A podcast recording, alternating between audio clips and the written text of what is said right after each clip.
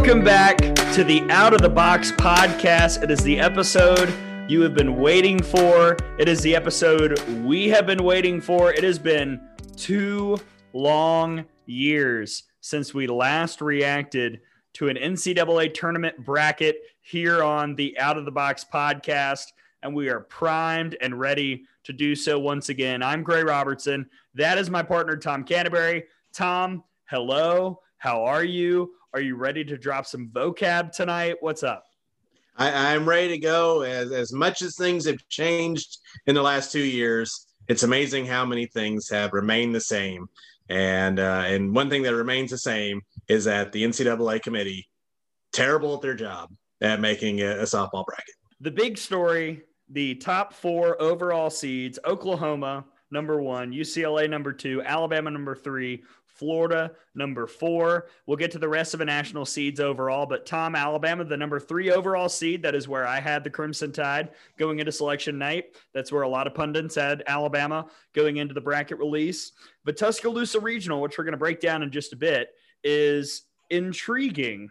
You've got the three seed Troy, the four seed Alabama State. We both thought those two would come. And the two seed, the ACC champions, Clemson a team that did not have a great resume, but had a gaudy record and has maybe the national freshman of the year in Valerie Cagle, who was both the ACC freshman and player of the year this season. So, Tom, again, for the second time we've done this reaction pod, we were not together.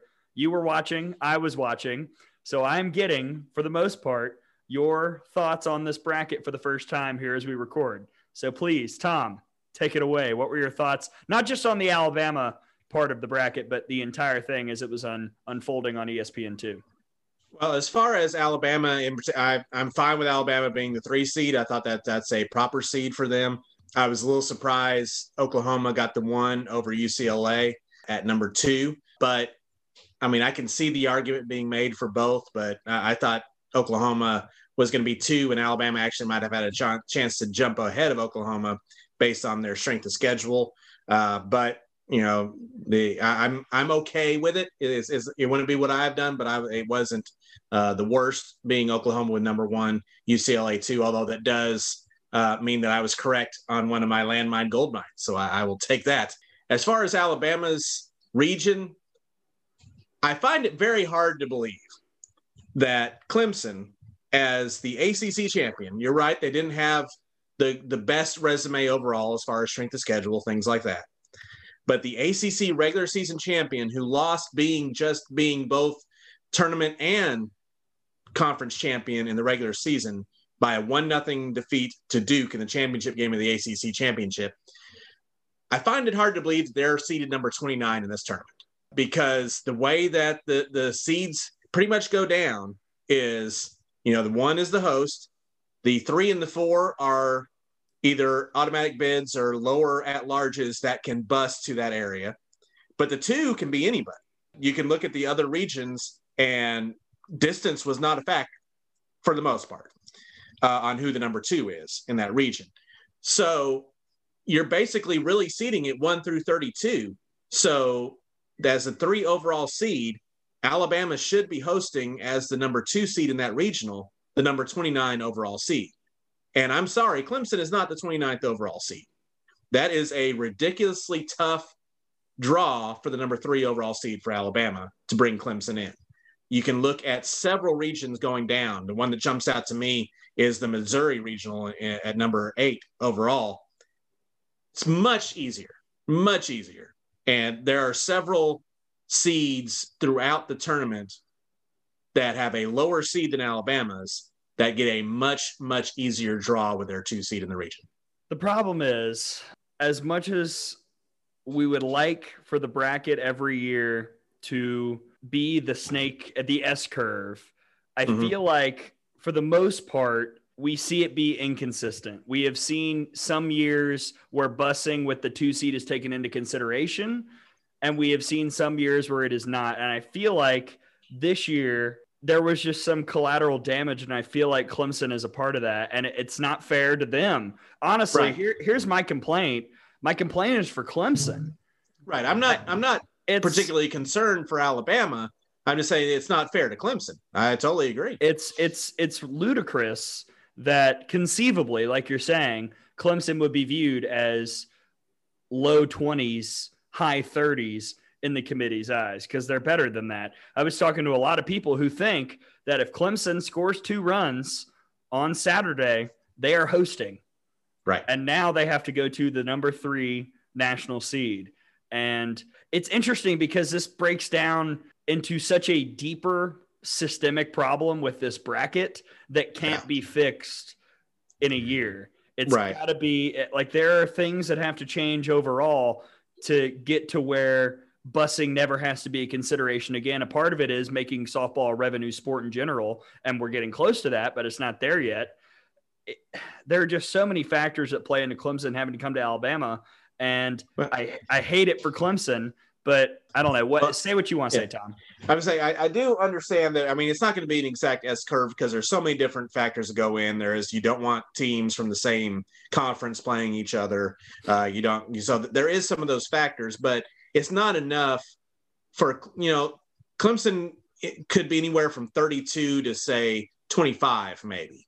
But even 25 is too low for them. Like you said, they, they were a game away from hosting in most people's eyes. That there is so many different the other ones that jump out to me. I, it seemed as though uh, that the committee was bound and determined to we are going to have Texas and Oregon play regardless. Like this, we we have this we have this narrative, then we have this uh, you know baked in a storyline with Mike White, and we're going to make this happen. And again, Oregon's not busing to Austin, uh, so it didn't yeah. come into effect there. But what the issue is, like you said, it's not softball not being a true revenue generating sport.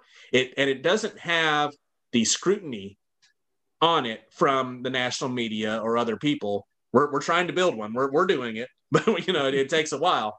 But that say the men's basketball tournament does. The men's basketball tournament used to have a lot of issues like this, but there's been so much scrutiny on it that it's pretty much you know streamlined out to where we can pretty much figure it out and there's not these huge discrepancies in, in the projections and what the actual tournament ends up being. There's not that for softball. And because of that, we have committee members or people that are involved that really don't know the sport, that aren't following it on a regular basis, that maybe watch it on the last week of the season and see, oh, they, these these teams are playing well, put them in. These teams are, you know, that they look at numbers. They don't do a true eye test it's not fair for the people that have built the sport up to be what it is and and the players the athletes uh, the coaches everyone involved they deserve to have competent people making the ncaa tournament bracket and from what we've seen that's not happening other winners and losers from the bracket winners mid-major at larges kennesaw state sneaks in we saw mm-hmm. usf sneak in. We saw South Alabama. South Alabama, Troy, they both got in. Uh, that was at the expense of a team like South Carolina, which frankly I was really shocked to not see them in the field. And I know that people are going to say, well, Gray, that's SEC bias. But I mean, if you look at the resume, Kennesaw State's resume is better in one area than South Carolina's. That was non conference strength of schedule, which, you know, mm-hmm. we think that metric shouldn't have been totally taken into account this year as heavily as normal. Right. And again, a credit to Kennesaw State because I think they've actually got a really fun draw this week. They've played every team that they could see this week in the Tallahassee Regional, but that was a little confusing to me. And then also the big losers here, I think were the Pac 12. And I think a winner because of the Pac 12 losing was Texas, who, in my opinion, had absolutely zero business being a 12 seed. I had them out as a host. Multiple people did. It wasn't just me. And Texas snuck in as the number 12 overall seed for little to no reason. I can't find the data that backs up that choice. Oregon's resume, top to bottom, is better than Texas's. And Oregon is going to Texas this week. A lot of people were talking about Washington getting hosed as a 16 overall seed. I can come up with at least somewhat of an argument to back that up. I think it's ridiculous, but there is a somewhat numerical argument to suggest that Washington being the 16 makes sense. I can't find anything that backs up Texas being a 12 seed, and in particular, being a host ahead of Clemson, Oregon, and being ranked ahead of Washington, Arizona State, and even a Kentucky team that I had out. Yeah. There's a lot of head scratchers there. I keep going back and forth on my thoughts on Washington doing the walkout during the selection show uh, because anyone that listens to this podcast know Washington's not my favorite. I'm not. I'm not a big fan uh, of the Huskies. So I kind of, in some ways, I like. I respect it. Like I understand you think you got hosed you're not going to celebrate like it, like that, like they want you to. Uh, but on the other hand, it kind of makes you look like a crybaby. So it's kind of, you know, I kind of go back and forth with it. But I agree. They, I don't think they should be a 16. I could maybe see, you know, similar to what happened in 2019. If if Florida and Alabama had been flipped, Florida, if Alabama had been the five and Florida been the eight, the bracket looked pretty good. Mm-hmm. If you maybe flip Texas and Washington, you can kind of see a little bit more of an argument there it just that it it make you know I totally agree. Texas makes no sense at a 12. It's hard, you know. Michigan probably deserves to be a top 16, but again, the Big Ten screwed themselves over so much. It's hard to make make a real good argument there. USF, I I don't see how they get in when you look at the different parameters there. Um, I've seen people say, well, it's because their coach is the uh, Olympic coach, and this is an Olympic year, and they want to. I really don't think the committee has an agenda I just think they're bad. Like I, I don't I don't think I just think they're incompetent. I don't think they're trying to do things other than the agenda of Texas and Oregon playing each other. It was pretty much right. the only one that I saw overall. Also, I saw people complaining about it being such an SEC love fest. Well, um, I mean, it was kind of deserved that it was an SEC love fest. They're, you know, they're from top to bottom have been the best conference. And by the way, similar to football, the SEC is one of the main reasons we got to play a full season. Yeah, they played so, a regular season as right. did the Big 12 for the most part. So, yeah. and you look, which two conferences really got rewarded the most? The SEC and the Big 12. And right. I will say, as I go back to the Pac 12 argument, something else I always say I've beaten the dead horse, Tom. Head to head has to matter, right? I say that every show when yes. I do bracketology. And at times it did in this bracket, except with the Pac 12. I was very perplexed when I saw 11 seed Arizona being ranked four and five spots higher than Arizona State. Those are two teams that Arizona went a combined one and five against. One and five. Yeah. Cool. They split with Oregon, but lost the Pac 12 series, quote unquote. Oregon unseeded. So I'm confused I know Arizona went and actually played teams in Florida. They did a really nice job trying to schedule something in the non conference. Right. They got a game out of three against Florida State. Good for you.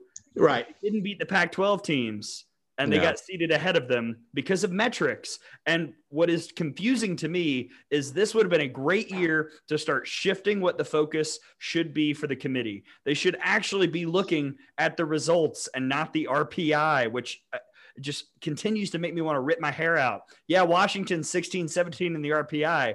Don't look at me in the face and tell me that when that team takes the field, they're the 16th or 17th best team in the country. It's just not true. It's just not true. So this could have been a great year for the committee to start shifting what they actually look at to put this bracket together, to start actually using the results that we see on the field and make that a factor more so than it's ever been to make head to head more important than it's ever been, and they didn't. And that is what's really disappointing to me about all this. And I I understand why the Pac-12 is where they are, but at the same time, this was a weird year and we were supposed to make adjustments because of that. And I feel like the committee made this bracket as if it were a normal year and it just wasn't. Yeah. I think to be able to do what you're saying and also take in the quote unquote eye test uh, on different players and different teams. You have to have true softball experts as part of your your committee, and you don't. I'm sorry, you just don't. You you have people that are ads that kind of rotate on and off. It's just it's the makeup of this committee is not conducive to creating the best possible bracket. Um, there is one softball coach on the committee. The rest are SWAs and people right. in athletic departments who are assigned to softball who right. might you know, cover a team, but that doesn't necessarily right. mean they know anything about the sport. Right. Uh, so yeah, so it's hard to do an eye test when you don't really know what you're looking at. Uh, but that's why you have a committee. If, if you were if we're only if you can't use the eye test, remember that's what was said in 2019. We can't use the eye test. If we can't use the eye test, why do we have a committee? Just seed it based on the RPI. If that's all we're using, just use the RPI, eliminate the ones that you know that don't fit in the top 64 but are you know automatic bids and, and make the cutoff and just seed it straight based on the RPI. If that's all we're going to use, uh, or create a you know a net ranking like we use in basketball or things like that. But even in basketball, there's that net ranking, which is so much better than the RPI. But even with that, it's not the end all and be all. It's a tool that that selection committee uses to create the field of 68. Hmm. Why we can't do that in softball I, it is beyond me. There are plenty of people that know this game and can either you know they're not specifically tied into a team or if they are they're an administration they're not a coach that can help build this thing and make it a a true properly seeded bracket because it's it's one of if not the best postseasons in all of sports but you know we're we're creating it to where we're going to have Gabbie Plain against Oklahoma in super regionals if everything goes to chalk. That shouldn't be in super regionals. That should be in the World Series. Mm-hmm. I have to throw in one more complaint before we get to the Tuscaloosa Regional. Tom, I'm going to read you four of the eight potential super regional matchups. Yeah.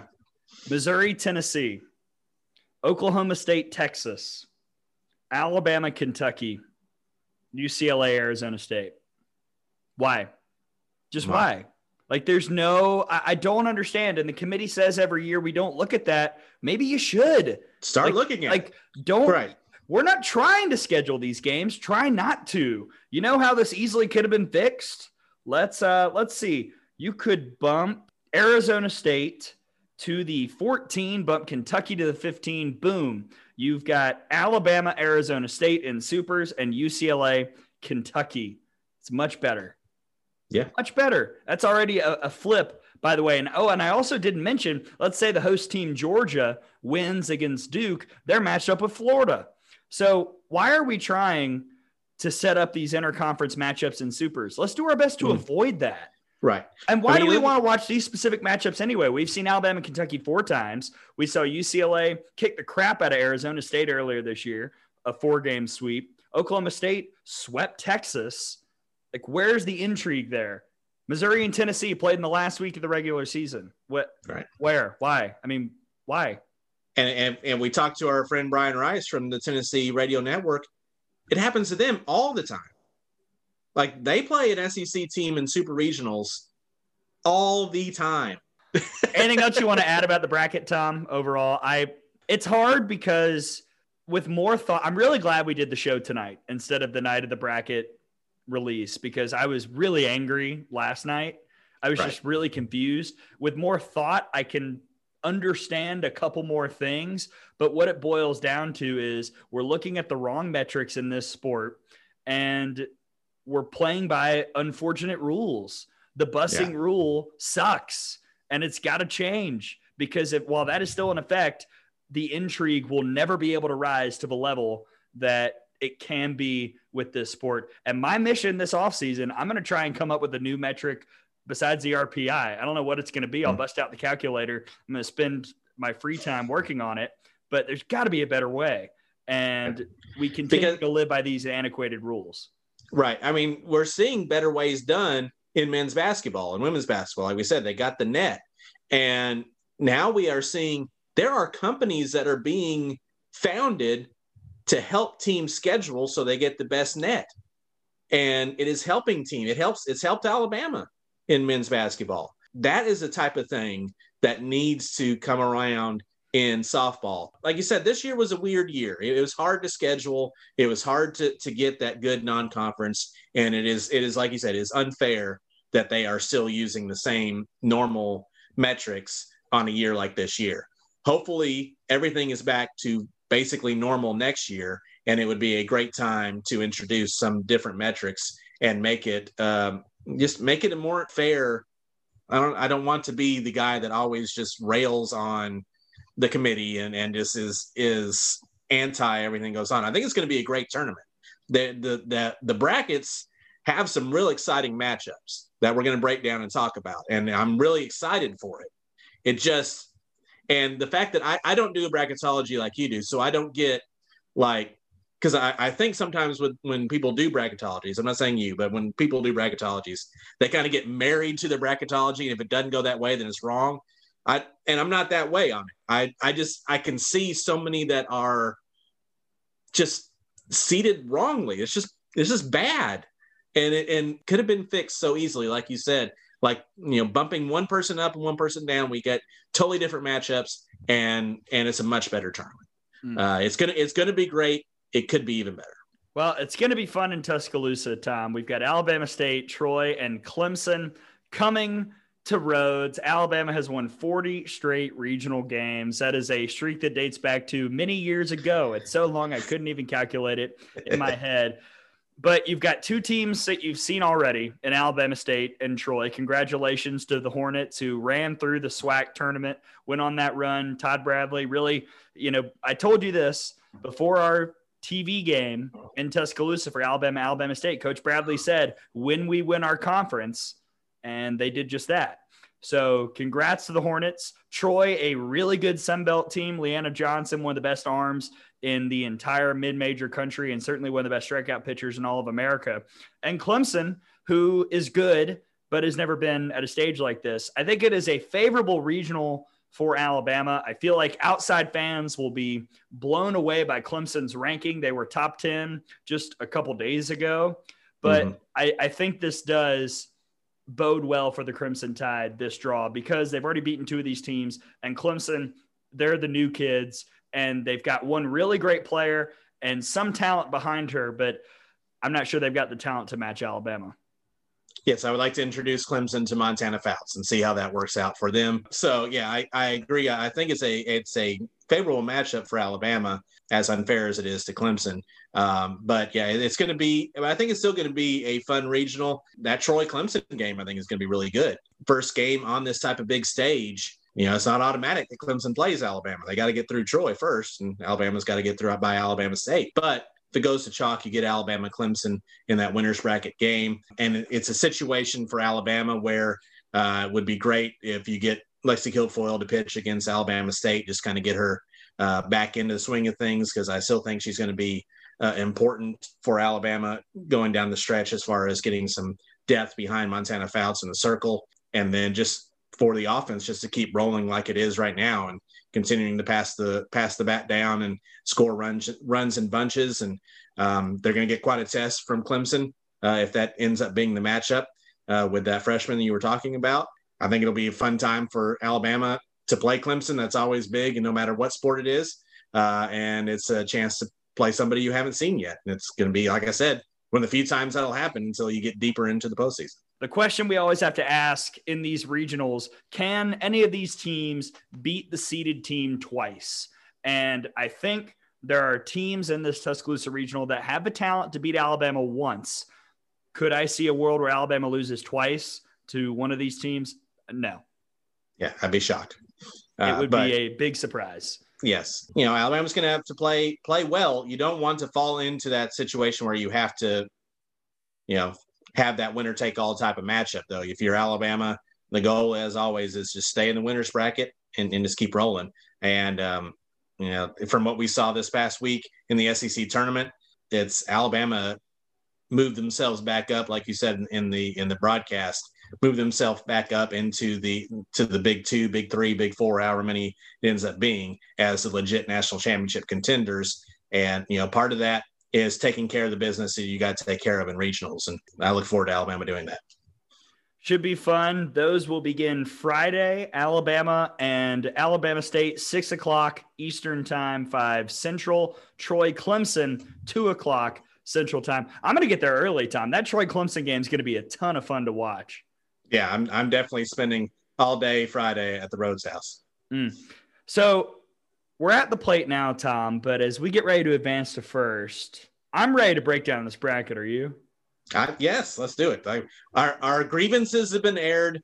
The farcicalness of the bracket has been shown, and now we will talk about it. it is what it is. It is. We, we've got the bracket, and now we just roll with it. And I mean, if we're going to have to deal with it, there are, like you said, some really intriguing things about this NCAA tournament. So it's time to advance to first. Tom, who are we?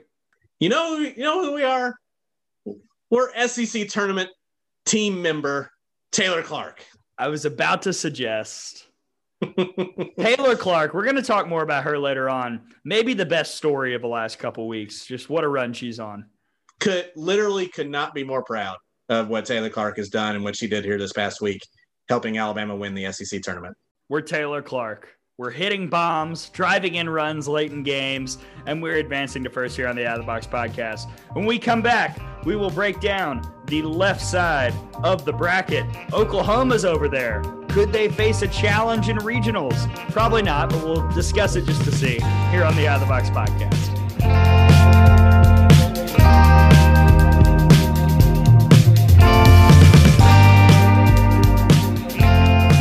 Welcome back to the Out of the Box podcast. We're advancing to first, and I hope all of you have a bracket in front of you, either on your laptop, on your phone, or printed out. I've got like eight printed out at the house already. The entire family is filling one out, dang it. All right. I'm not letting anyone get by. Everyone is filling out a bracket this week. I want to see if I'm actually smart or if my sister, who doesn't follow the sport at all, can beat me. That's how it usually works. Yeah, but we're going to start on the left side. This is the exact same format as the release show that we did two years ago because it was, I think, our still our most listened to episode. So why mess with what is working so well? We will begin with the number one overall seed, Oklahoma. They will be joined in the Norman Regional by four seed Morgan State, and then the two three matchup, Wichita State and Texas A&M. So, Tom, a lot of intrigue here. We saw Wichita State a couple weeks ago get run ruled by Oklahoma. They would win the American Athletic Conference and the conference tournament. A&M is playing maybe as well as anyone in the country in the first 6 innings and then losing in terrible fashion the last couple weeks.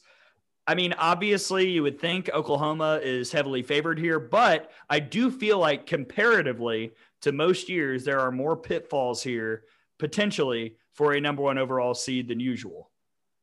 Yeah, I mean that's kind of a tough two-three. Wichita State, Texas A&M, teams that have the talent, have the ability, maybe in a one-game scenario of of beating in Oklahoma. I'd be shocked to see anybody beat them twice, like you've yeah. talked about. But Wichita State's been one of the the the bigger, the better stories of the year, coming up from from some issues in the last few years, and and I remember we talked about before that regular season matchup that Wichita State might be one of the teams that had a chance to beat Oklahoma in the regular season. So, and they've seen them, they've studied them. So um, maybe they can give Oklahoma some some issues. I would be surprised, but it's possible. A&M has the pop to maybe hang around with OU. Now, to be fair, A&M's got like two home run hitters. OU has nine. Right in their starting lineup. Herzog's going to have to have just a unbelievable game, both probably at the plate and in the circle, for them to be able to beat Oklahoma. Yeah, obviously heavy favored Oklahoma, but I do feel like there is at least a little bit of intrigue there, which normally when we look at the number one overall seed in their regional, it is pretty cut and dry. There could at least be a loss that you could predict here in the Norman Regional, although I'm not going to go that far.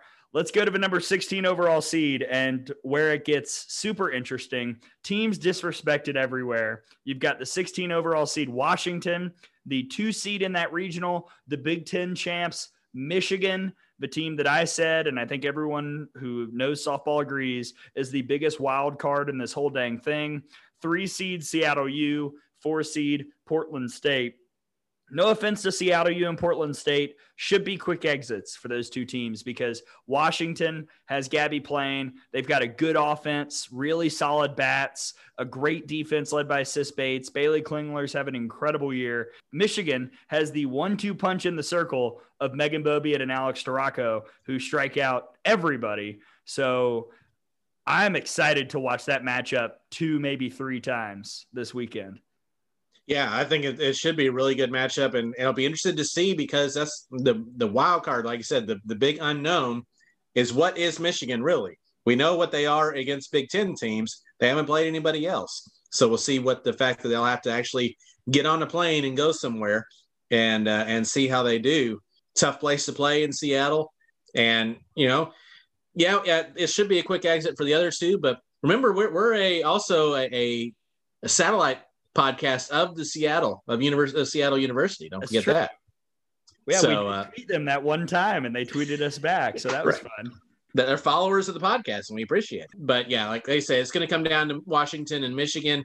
You got two teams that are upset. You have Washington that's upset that they're down at 16. You have Michigan who's upset that they weren't a host team.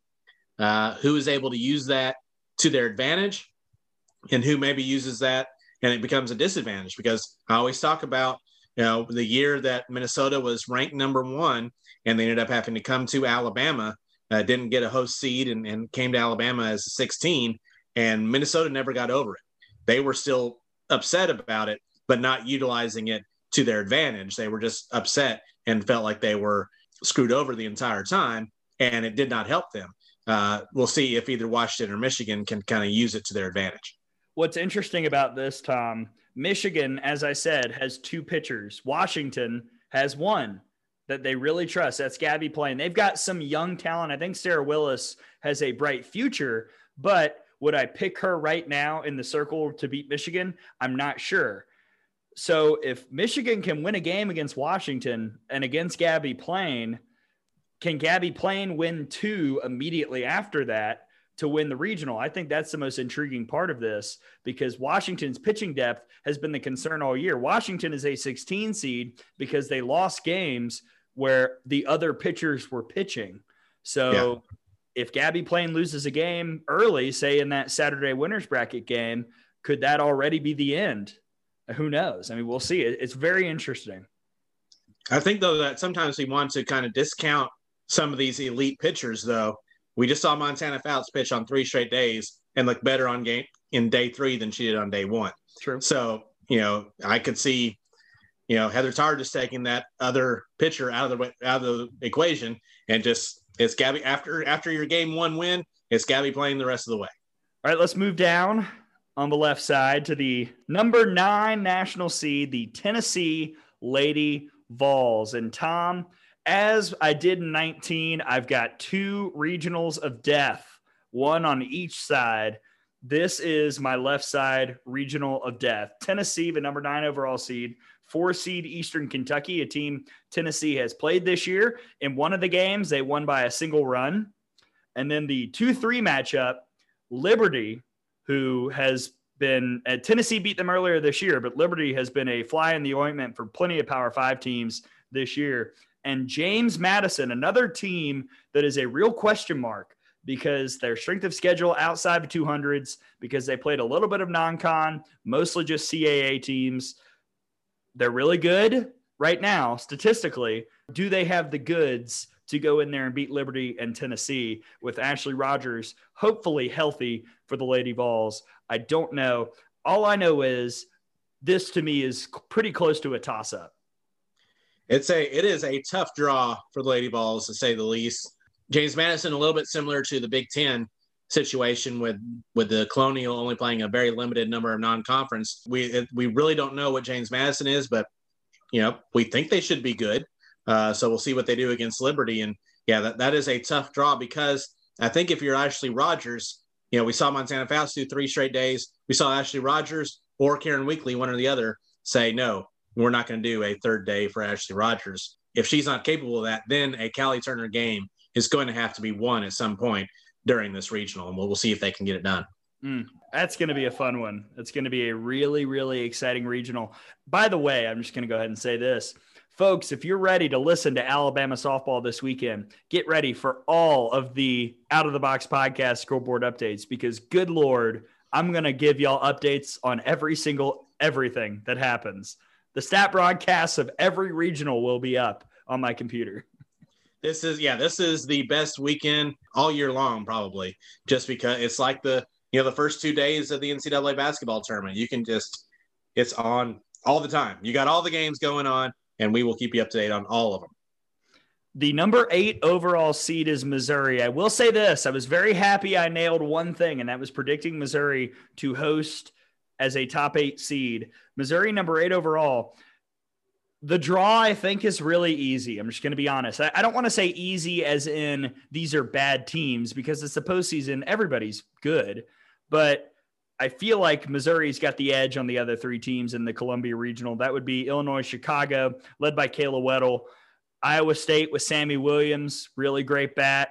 That pitching staff, a little suspect and Northern Iowa, one of the at larges that snuck in. Again, good team. They've got some good players, but Alabama run ruled them earlier this year with their number five pitcher, you could argue, in the circle. So I think that Missouri's got a huge edge here this weekend. And I think, frankly, looking ahead a little bit, Tennessee, a good matchup too. Larissa Anderson's got to be feeling pretty good about her team's chances to go to OKC. Yeah, I mean, getting that top eight seed and the matchups that she got. Like I said, this is one of the ones that I looked at and said, how does the number eight overall seed gets gets this regional when Alabama's a three seed gets the regional they get? Uh, but yeah, I, I, think it's this is definitely Missouri's regional uh, to take. Uh, the the other teams good, but not not at the same level. I was very very impressed by Missouri and what they did in the SEC tournament. Yeah, one of the coolest moments I think of, of all week uh, outside of Alabama winning it was the standing ovation that Missouri got from the Alabama fans uh, after the the loss to Florida in the semifinals when they Florida Florida and then Florida Florida them right back. But that that showed that they can play with pretty much anybody in this in, in this nation uh, in this field, and uh, I think that they'll they'll pretty much handle this Columbia Regional. Right below that, the number five overall seed Oklahoma State they will have the four seed Campbell, and then maybe the most interesting under the radar 2 3 matchup. You've got Boston U, the three seed, 36 and 2 this year, led by Allie Dubois, ERA under one. She is about as good a mid major pitcher as you'll find. She is really talented. She's going to be a tough out. And she will face Mississippi State, the team that for the last week and a half we have been saying, oh boy, you don't want to see Mississippi State in your regional. So I'm intrigued. And yet at the same time, I feel like Mississippi State is a good matchup for Oklahoma State. Carrie Eberle can shut down those bats. She's good enough in the circle. This to me, again, looks pretty much like Oklahoma State should run through it. But the way Mississippi State's been playing of late, you can't really count them out. I, I am considering dipping my toe back onto the Mississippi State bandwagon. Uh, I'm thinking about maybe putting a finger on it to climb back on. If they can, if they can do something against Oklahoma State, uh, I might go ahead and jump back on it. I, I, can see them doing it. Last stand for Mia and Fa and everybody else. You know, go go out, go out swinging. That's what I say. Yeah, if Mississippi State wants to have any shot here, the pitching has got to be on point. Uh, Andy Willis, Emily Williams, they can't mess around. They got to right. hold down these offenses, especially Oklahoma State's, because even with that Mississippi State offense, if Carrie Eberle has a bad day, that probably means she's giving up like four runs. So you've got to make sure those Cowgirls are quiet at the plate. And I think the potential is there for that. Do I trust the Mississippi State pitching staff to do that all the way? That's a different question. right. Yeah, definitely so. But I props to them to to be in this situation because you know we were doing this podcast two three weeks ago. We were thinking maybe maybe 12, 12 or 11 SEC teams get in, and Mississippi State's one of those that are not in this tournament at all. And they went from not only being solidly in the tournament to uh, to moving up and, and getting a pretty good draw here. Below that, here we go. Start your engines. The 12 overall seed size rolls the eyes. Texas with four seed St. Francis, three seed Texas State, and two seed Oregon. By average of RPI, this is the toughest regional in the entire thing. It is not my regional of death choice, though. That would be Tennessee. But man, oh man. I mean, we we have it, so we're going to deal with it. This is interesting. Texas, Oregon, same regional, and Texas State, no slouch. St. Francis, 40 wins this year somebody's going to have to really fight to get out of Austin.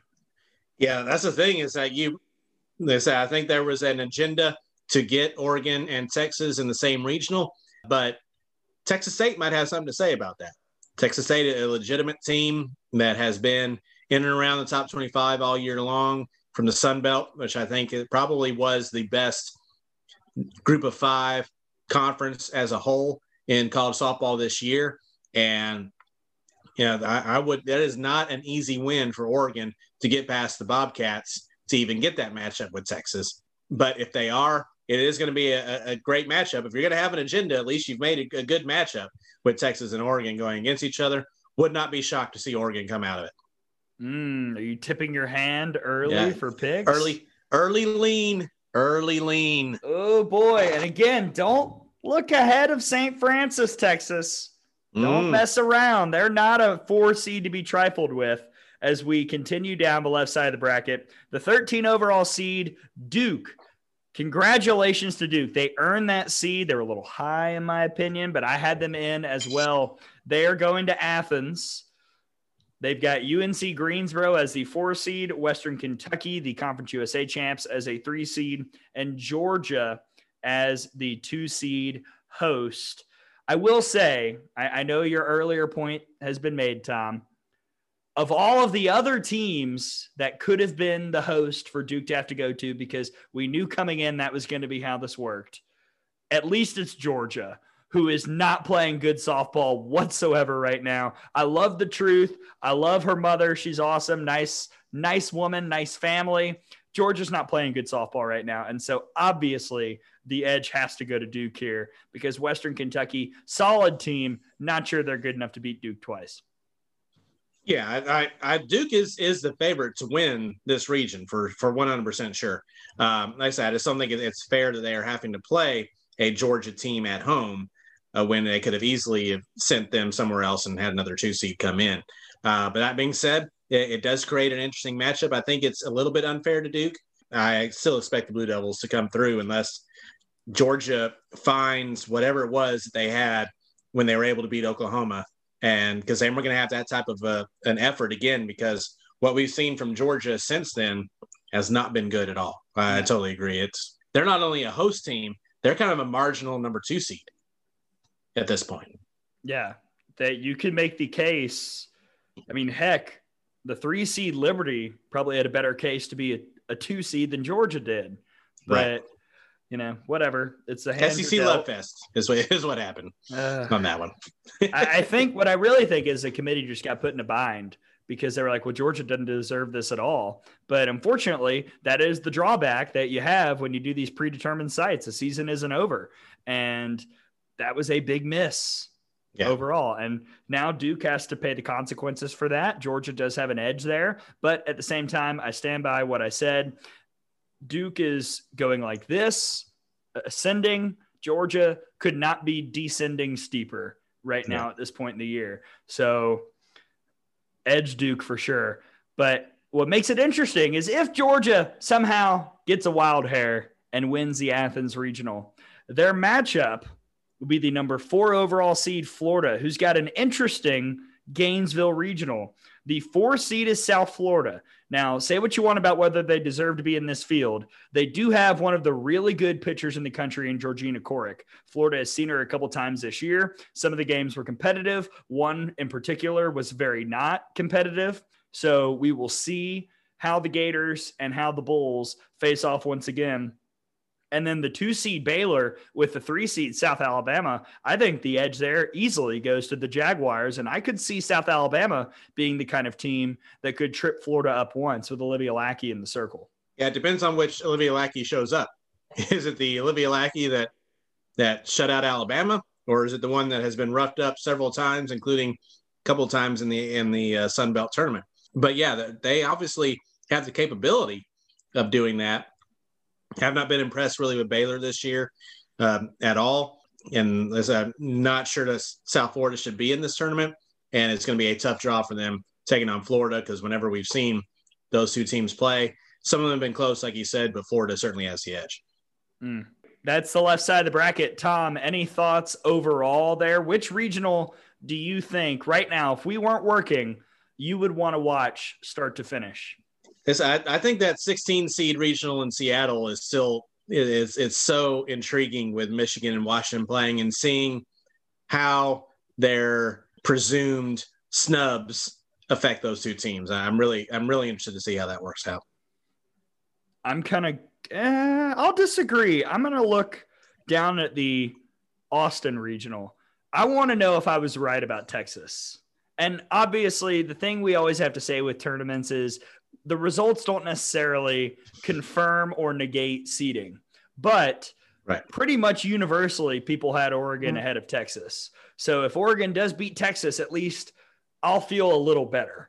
So we'll see what the Austin regional looks like. And I think the wild card there, obviously, is Texas State. Jessica Mullins, fantastic freshman in the circle. Texas State has almost beaten Texas a couple times this year. So that's going to be a really fun regional to track. Again, Tom, this tournament, despite us kind of knowing who the front runners are to win the national championship, in the minutia, in those two three matchups, in the potential two versus one matchup, there are a lot of potentials for upsets here. I think, which is really awesome. Yeah, and I mean some of that it has to do with the fact that we don't know what some of these teams are. we don't know what Michigan is. We don't know what James Madison is. Uh, a team like Boston, who has such a great overall record, but it's Boston. So so it's like well we'll see. Are are they going to be there? So it's I think there there is a lot of there is some good chances for a lot of fun matchups. So that means if everything held chalk, your supers matchups would be one Oklahoma, 16 Washington, eight Missouri, nine Tennessee, five Oklahoma State, 12 Texas, and four Florida, 13 Duke. Tom, we already talked about the regional you would watch. Which super of those four would you pick to sit down and watch the entirety of? And I can already guess it's going to be Oklahoma, Washington.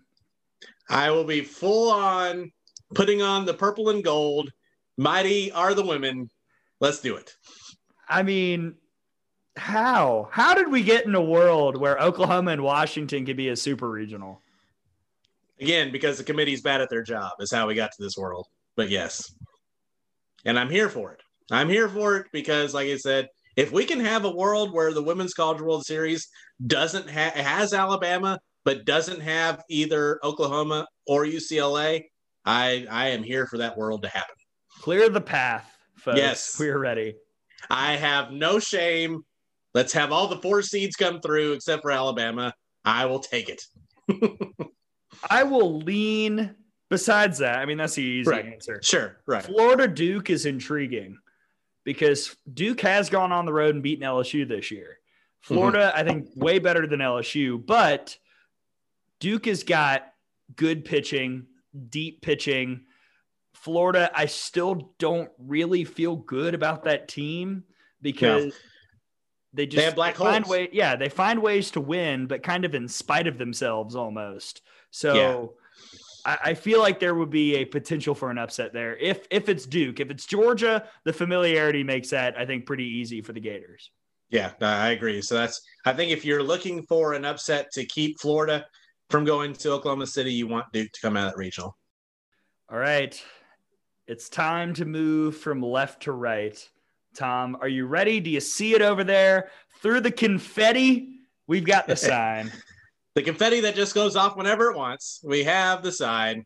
We're ready to go, heading that way. yes, apparently the streamers went early. That's some inside info you won't get anywhere else. That's what we do. We, we like to do inside jokes that four people get. Somewhere Lindsey Jones is left. Uh, nope. Uh, get on your feet, and she did. It's time to steal second here on the Out of the Box podcast. When we get back, we will look at the right side of the bracket. That's up next here on the Out of the Box podcast.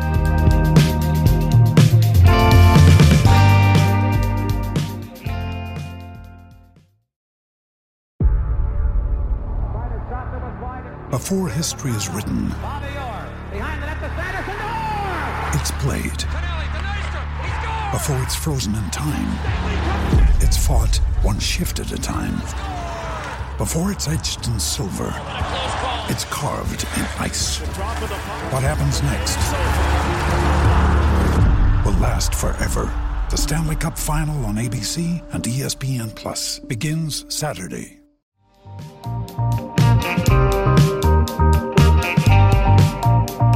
Welcome back to the Out of the Box podcast. We are stealing second. Swiper, yes, swiping. Gray Robertson, Tom Canterbury. We're on the right side of the bracket. Tom, are you ready to break this down? I'm ready. I just hope we have the same base running wizardry that KB Sides has. Are we stealing second? Are we going back to first? I don't know, but a mm-hmm. run's going to come in and score. All right, you throw me out. You throw. You try to throw me out. I'm to think of a nickname. That'll be my other duty this week. I'm to think of a proper base running nickname for KB Sides. We'll see what we can come up with for Friday's telecast, which will be, by the way, in the Tuscaloosa Regional, which is at the top of the right side of the bracket. Alabama, the number three overall seed. Alabama State, number four. Clemson, the two seed. And Troy, the three seed. We've already broken down this regional, but Tom, I, I do think at the very least, it's going to be fun. Uh, the fact that Alabama has won 40 straight regional games is kind of somehow under the radar amazing stat. You know, we've seen Oklahoma drop the game to the four seed. We've we've seen teams lose, and Alabama has faced some really good two seeds. I, like I said, I mentioned a few years ago, Alabama, and Alabama couldn't complain that year. Alabama was, you know, fortunate I think to be a top 16 seed, but they had to play the number one team in the nation in Minnesota, and they won all those games. You know, the the series with Arizona State was not easy. You know, there, there's there's been some really good teams that have come in here, and Alabama ha- has gotten victories. Uh, Clemson, I think you're going to be able to add to that list of teams uh, that are really good. But uh, there's something about the Rhoads the Rhoads House in postseason that makes it even tougher for somebody to come in and get a victory. Yeah, and I would say Alabama fans go and get ready to buy your tickets, but I honestly think they're already sold out. So you might have to hit up the old P Tech backdoor ticket window, whatever, to get in. yeah, I think that's definitely definitely the case, and that's one thing we saw in the SEC tournament. Boy, the Brickyard was awesome, oh. and I mean, you know, to the point where Alabama, the team, after they they got the they got the confetti, they got everything, they went out there and did the Alabama back, you know, the the call back Alabama with the Brickyard, which I don't remember them ever doing before. I mean, it was it was really cool to see Alabama the Alabama fans be out and, and wanting to support their team and, and for Alabama to understand and appreciate it. So we know what Tuscaloosa is going to be like. What about below that? The 14 overall seed is Kentucky. This is not my regional of death, but dang, it was close. The four seed is Northwestern, which I'm not sure how good Northwestern is. I don't think they're very good. I could be completely wrong because we have no clue, Tom. The two seed is Notre Dame. The three seed is a Miami of Ohio team with Veerstra, one of the best pitchers in the country. She's thrown like five no hitters this year. Notre Dame swept Virginia Tech earlier this season on the road four times. Tom, this one is a complete toss up to me. And I feel like there is a strong chance somebody unseated could be coming to Tuscaloosa for supers. I think it's definitely a possibility. I mean, this is not an easy matchup for anyone with Kentucky here. Like you mentioned, uh, Miami, Ohio, Veerstra that uh, we talked with with Brian Rice again from Tennessee, who they saw Miami, Ohio this year, and he said that she was one of, if not the best pitchers that he saw all year long. That's a pretty high, pretty high accomplishment. You could say that she may be the best non-power five pitcher in America, and you got to go in there against Kentucky. Notre Dame, who Alabama handled pretty easily, but that was the first weekend of the regular season. They've obviously gotten a whole lot better and as also, the season's gone along. Yeah, and in that game, their ace Alexis Holloway did not pitch, so right. we don't know what that game could have looked like if Notre Dame's number one had thrown. Right, and then Northwestern, like you said, we have no idea because they played in the Big Ten. They only played everybody else in the Big Ten. So um, it's a that is a it's going to be a tough scout, I think, for Rachel Lawson and, and and her staff they're an enigma. We don't know which Kentucky team will show up. Alabama, I think, kind of exercised their Kentucky demons in the SEC tournament. We'll see if it leads to another matchup with the Wildcats and the Supers. I feel like the reason Kentucky's a big loser here is because right now, just saying, right now, the only pitcher on that staff, which is quite large, but the only pitcher on that staff that I have confidence in is Autumn Humes. And typically, when you're the one seed, you can go ahead and afford to throw your number two like a Grace Baalman, or even a number three, like a Tatum Spangler, or Miranda Stoddard. Against Northwestern, because it's so hard to know what they are, I'm not sure yeah. you can take that risk. And if Kentucky drops a game early, whether it be on Friday or Saturday, boy, the odds are against them because I'm just not, I just don't have the confidence that any of the other pitchers can win a big game against a Miami of Ohio offense that is also quite good or a Notre Dame offense that can put up some big numbers. Yeah, this is a very tough draw for Kentucky. We talked about if it's chalk for Alabama, they continue to play teams uh, only in the SEC. It may not go chalk. We'll see. Yeah, we'll make our picks later. Let's go down to Tucson, Arizona, the 11 overall seed. I've already voiced my thoughts on the Wildcats being rated that high. Their number four seed is UMBC. Three seed Villanova, Paige Rao, fantastic two way player. Behind her, a good team, but Rao will have to carry the load for the Wildcats. And Ole Miss, the SEC rep in Tucson here in this regional, a team that, you know, just like Georgia has really been descending quite rapidly the last couple weeks. I feel like this is a pretty favorable matchup for Arizona. I know RPI wise, this is averaged out a pretty tough regional, but with the way these teams are playing, you know, Villanova even had to come out of the losers bracket to win the Big East. This feels pretty tailor made for an Arizona sweep through.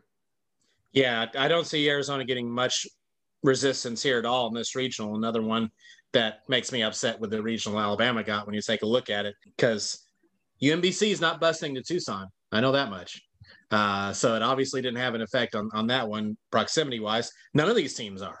You know, Ole Miss, Villanova, they're everyone's getting on a plane to be able to go to Tucson. So it obviously, you know, proximity didn't really matter a whole lot as far as the 11 regional meant.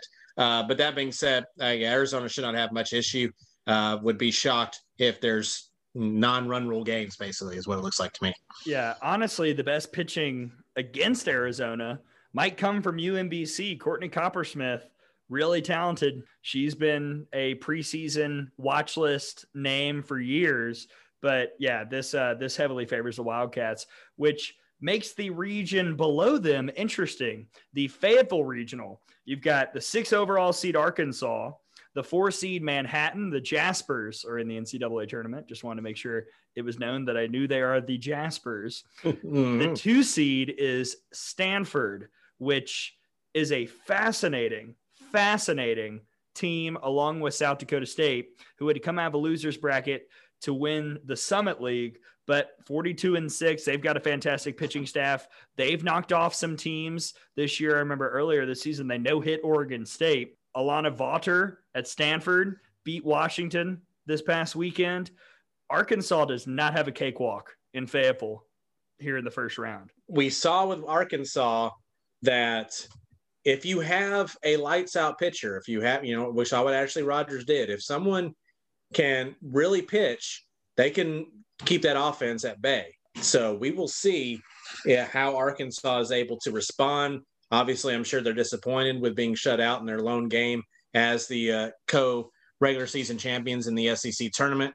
Don't know the uh, the extent of the injury to, Brad, to Burnside either. Uh, yeah. Uh, Burnside did not play in that game against Tennessee. Is that it? Was it really a day to day thing, or is there an issue there? We we we know with Arkansas sometimes they don't come full out with their injuries. As uh, Mary Haff was injured and we didn't even know it uh, a few years ago. So uh, we'll see if that's an, another case here. If Arkansas is not at full strength, uh, this is definitely not a, a gimme regional.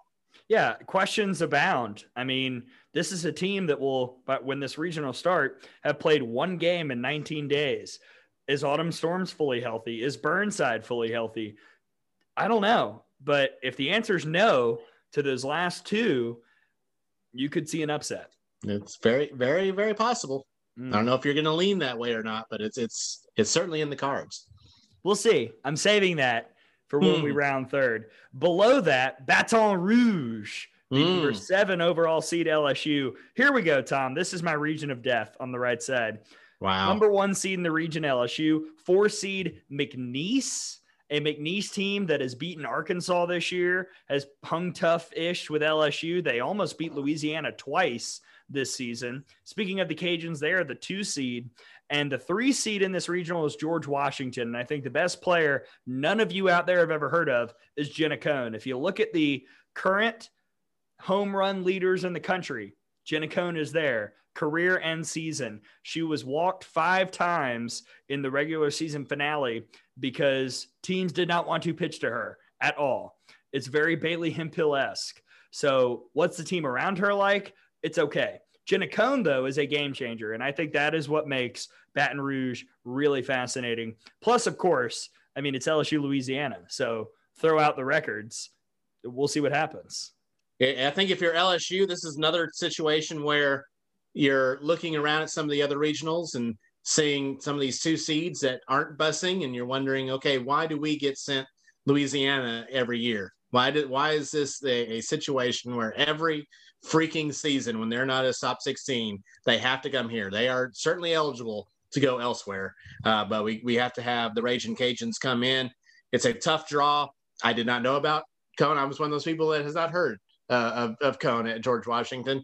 Uh, would love to see them them make a make a statement as well. This is it's going to be so fun. Oh my gosh! And and again, just to throw it out there, LSU does not have a cakewalk in that one four. McNeese is not a bad team. That is a good right. team out of a Southland. So we'll see what that looks like. They're matched with the 10 seed Florida State, who has the four seed Kennesaw State in Tallahassee, two seed Auburn, and three seed UCF. Those might be flipped. I'm not sure. The bracket doesn't say who's the two and the three, but I think Auburn's the two. And you know, like all these teams have played each other. Remember, Kennesaw yeah. State, Florida State, and Auburn were all in Auburn for a tournament earlier this year when Florida State had a conference series canceled because of COVID. Kennesaw State beat Auburn earlier this year. They lost once to Florida State by a run, and that was a game where Kennesaw State, you know, had chances to win late. UCF has beaten Florida twice. Mm-hmm. This is again another regional where, man, you don't want to mess around. And Auburn, yes, the offense quite terrible, but Shelby Lowe is good enough to keep down these teams because these are not three schools with runaway offenses. You don't have a team hitting 350 or 320 even really in this regional. This could be pretty up in the air as well. Yeah, I think Auburn kind of that they've benefited some with the high RPI because of their strength of schedule. Uh, not playing particularly well right now, but they have shown flashes throughout the year. And like I said, if Lowe is on and the offense can give give her anything, then Auburn is capable. And Florida State, you got to wonder what their mindset is because I, I'm not sure when the last time that Florida State didn't either win the ACC regular season or the tournament or both. Uh, so yeah, they got the 10 overall seed um, had some good non-conference wins this year, including a couple over Arizona. What what is their mindset right now? They, they just watched Clemson win the regular season and Duke win the tournament title, something they're very much used to doing. Are they going to use that as motivation, or is it one of those situations where it kind of gets in their head, and, and if they get down early, do they start pressing? That's the kind of regional where I could totally see an upset, but I'm not sure I'm brave enough to pull the trigger. Like I, there is a there is totally a world. Here's the thing: all of those teams could beat each other twice. Maybe it would be yeah. tough for Kennesaw State to beat Florida State twice, but UCF and Auburn they could both pretty easily, I think, beat Florida State twice. I'm just not sure if I'm brave enough to actually pick it. We'll get to it later, but I think that does make Tallahassee very intriguing. Well, there's something to remember too, and we're thinking about picking is that the way these regionals are set up because it's double elimination, it is set up for the top seed to win. Like there, it has to be a true run through a weekend for some of these lower seeds to win. That's why, you know, it goes close to chalk almost every year. So, you know, you might you see a few upsets there that you want to pick, but you got to remember, very few of them are actually going to happen. I know. Last year I got bit a couple times when we made those picks, but either way, we'll see if anyone is brave enough to pick an upset in the Tempe regional, which is where the 15 overall seed Arizona State lives, along with the four seed, the Southern Illinois Salukis. Congratulations to FGCL Player of the Week perennial nominee. And I'm going to just go ahead and say it winner this week, Jenny Jansen, guiding Southern Illinois to the Missouri Valley Conference Tournament Championship and to the NCAA tournament. It's a tricky team. They're playing well right now. Also in that regional, three seed BYU, always kind of a wild card. They've got some pop in the lineup with Violet Zavodnik, Riley Jensen, and the two seed Virginia Tech with Keely Rochard, ACC Pitcher of the Year. Virginia Tech, one of those teams that we were kind of looking at as a possible two seed in the Tuscaloosa regional, uh, but they get sent out to Tempe, and uh, yeah, that's I think that's a tough draw for Arizona State.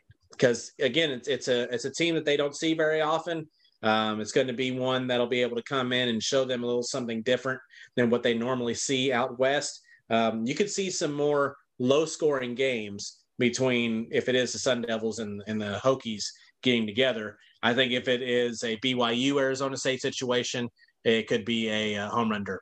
Watch out. Hide hide the eyes if you love low scoring softball, BYU and Arizona State meetup. Goodness gracious. Mm-hmm.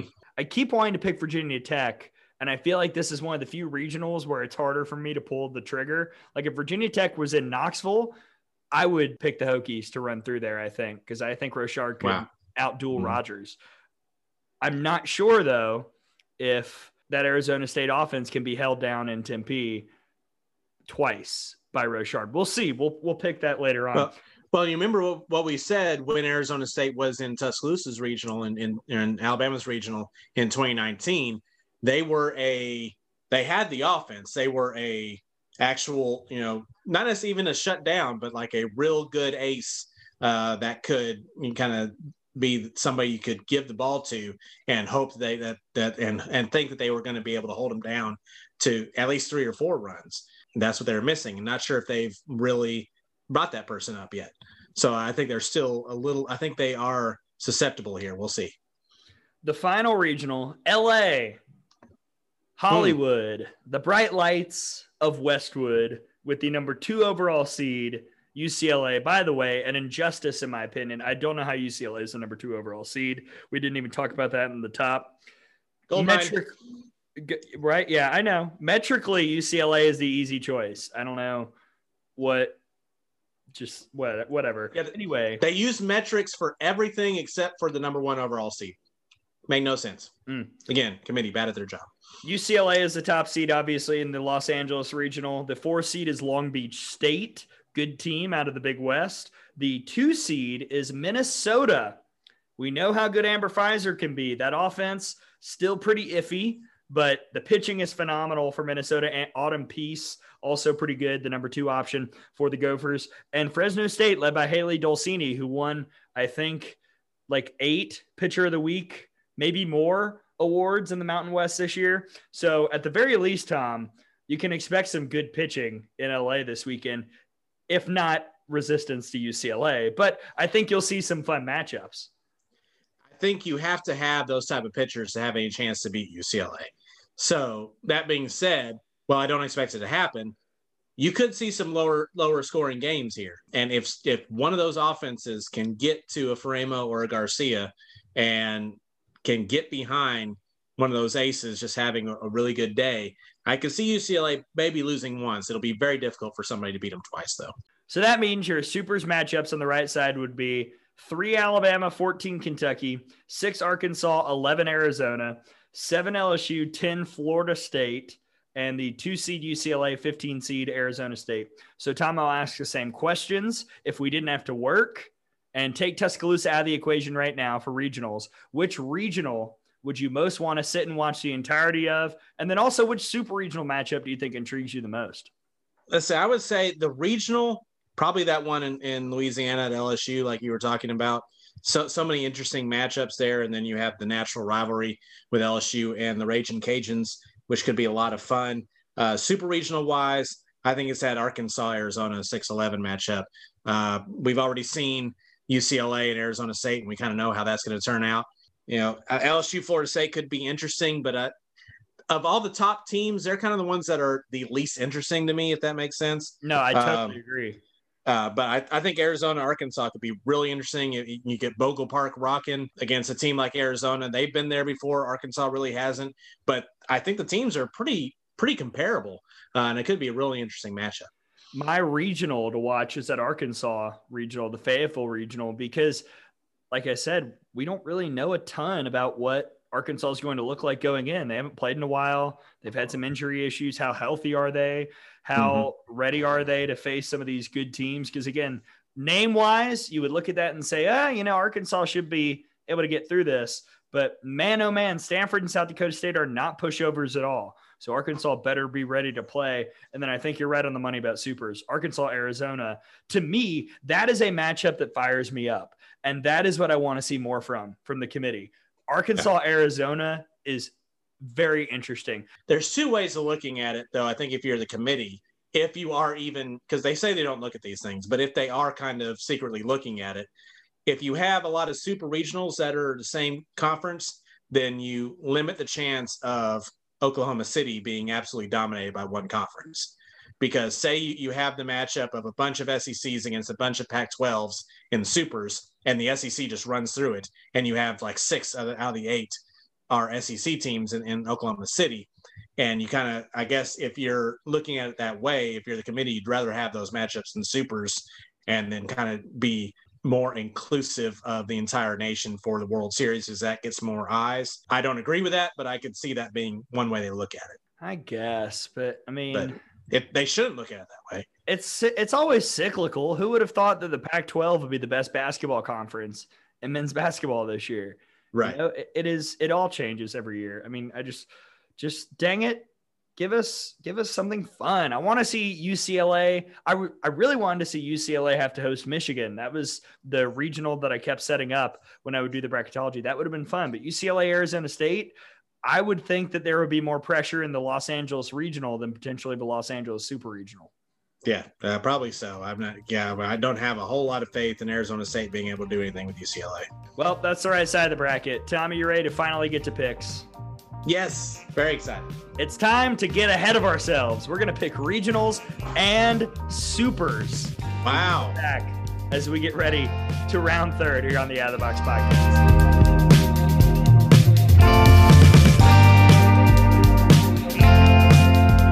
Welcome back to the Out of the Box podcast. Gray Robertson, Tom Canterbury. It is time to round third with the pick segment. Tom won the regular season.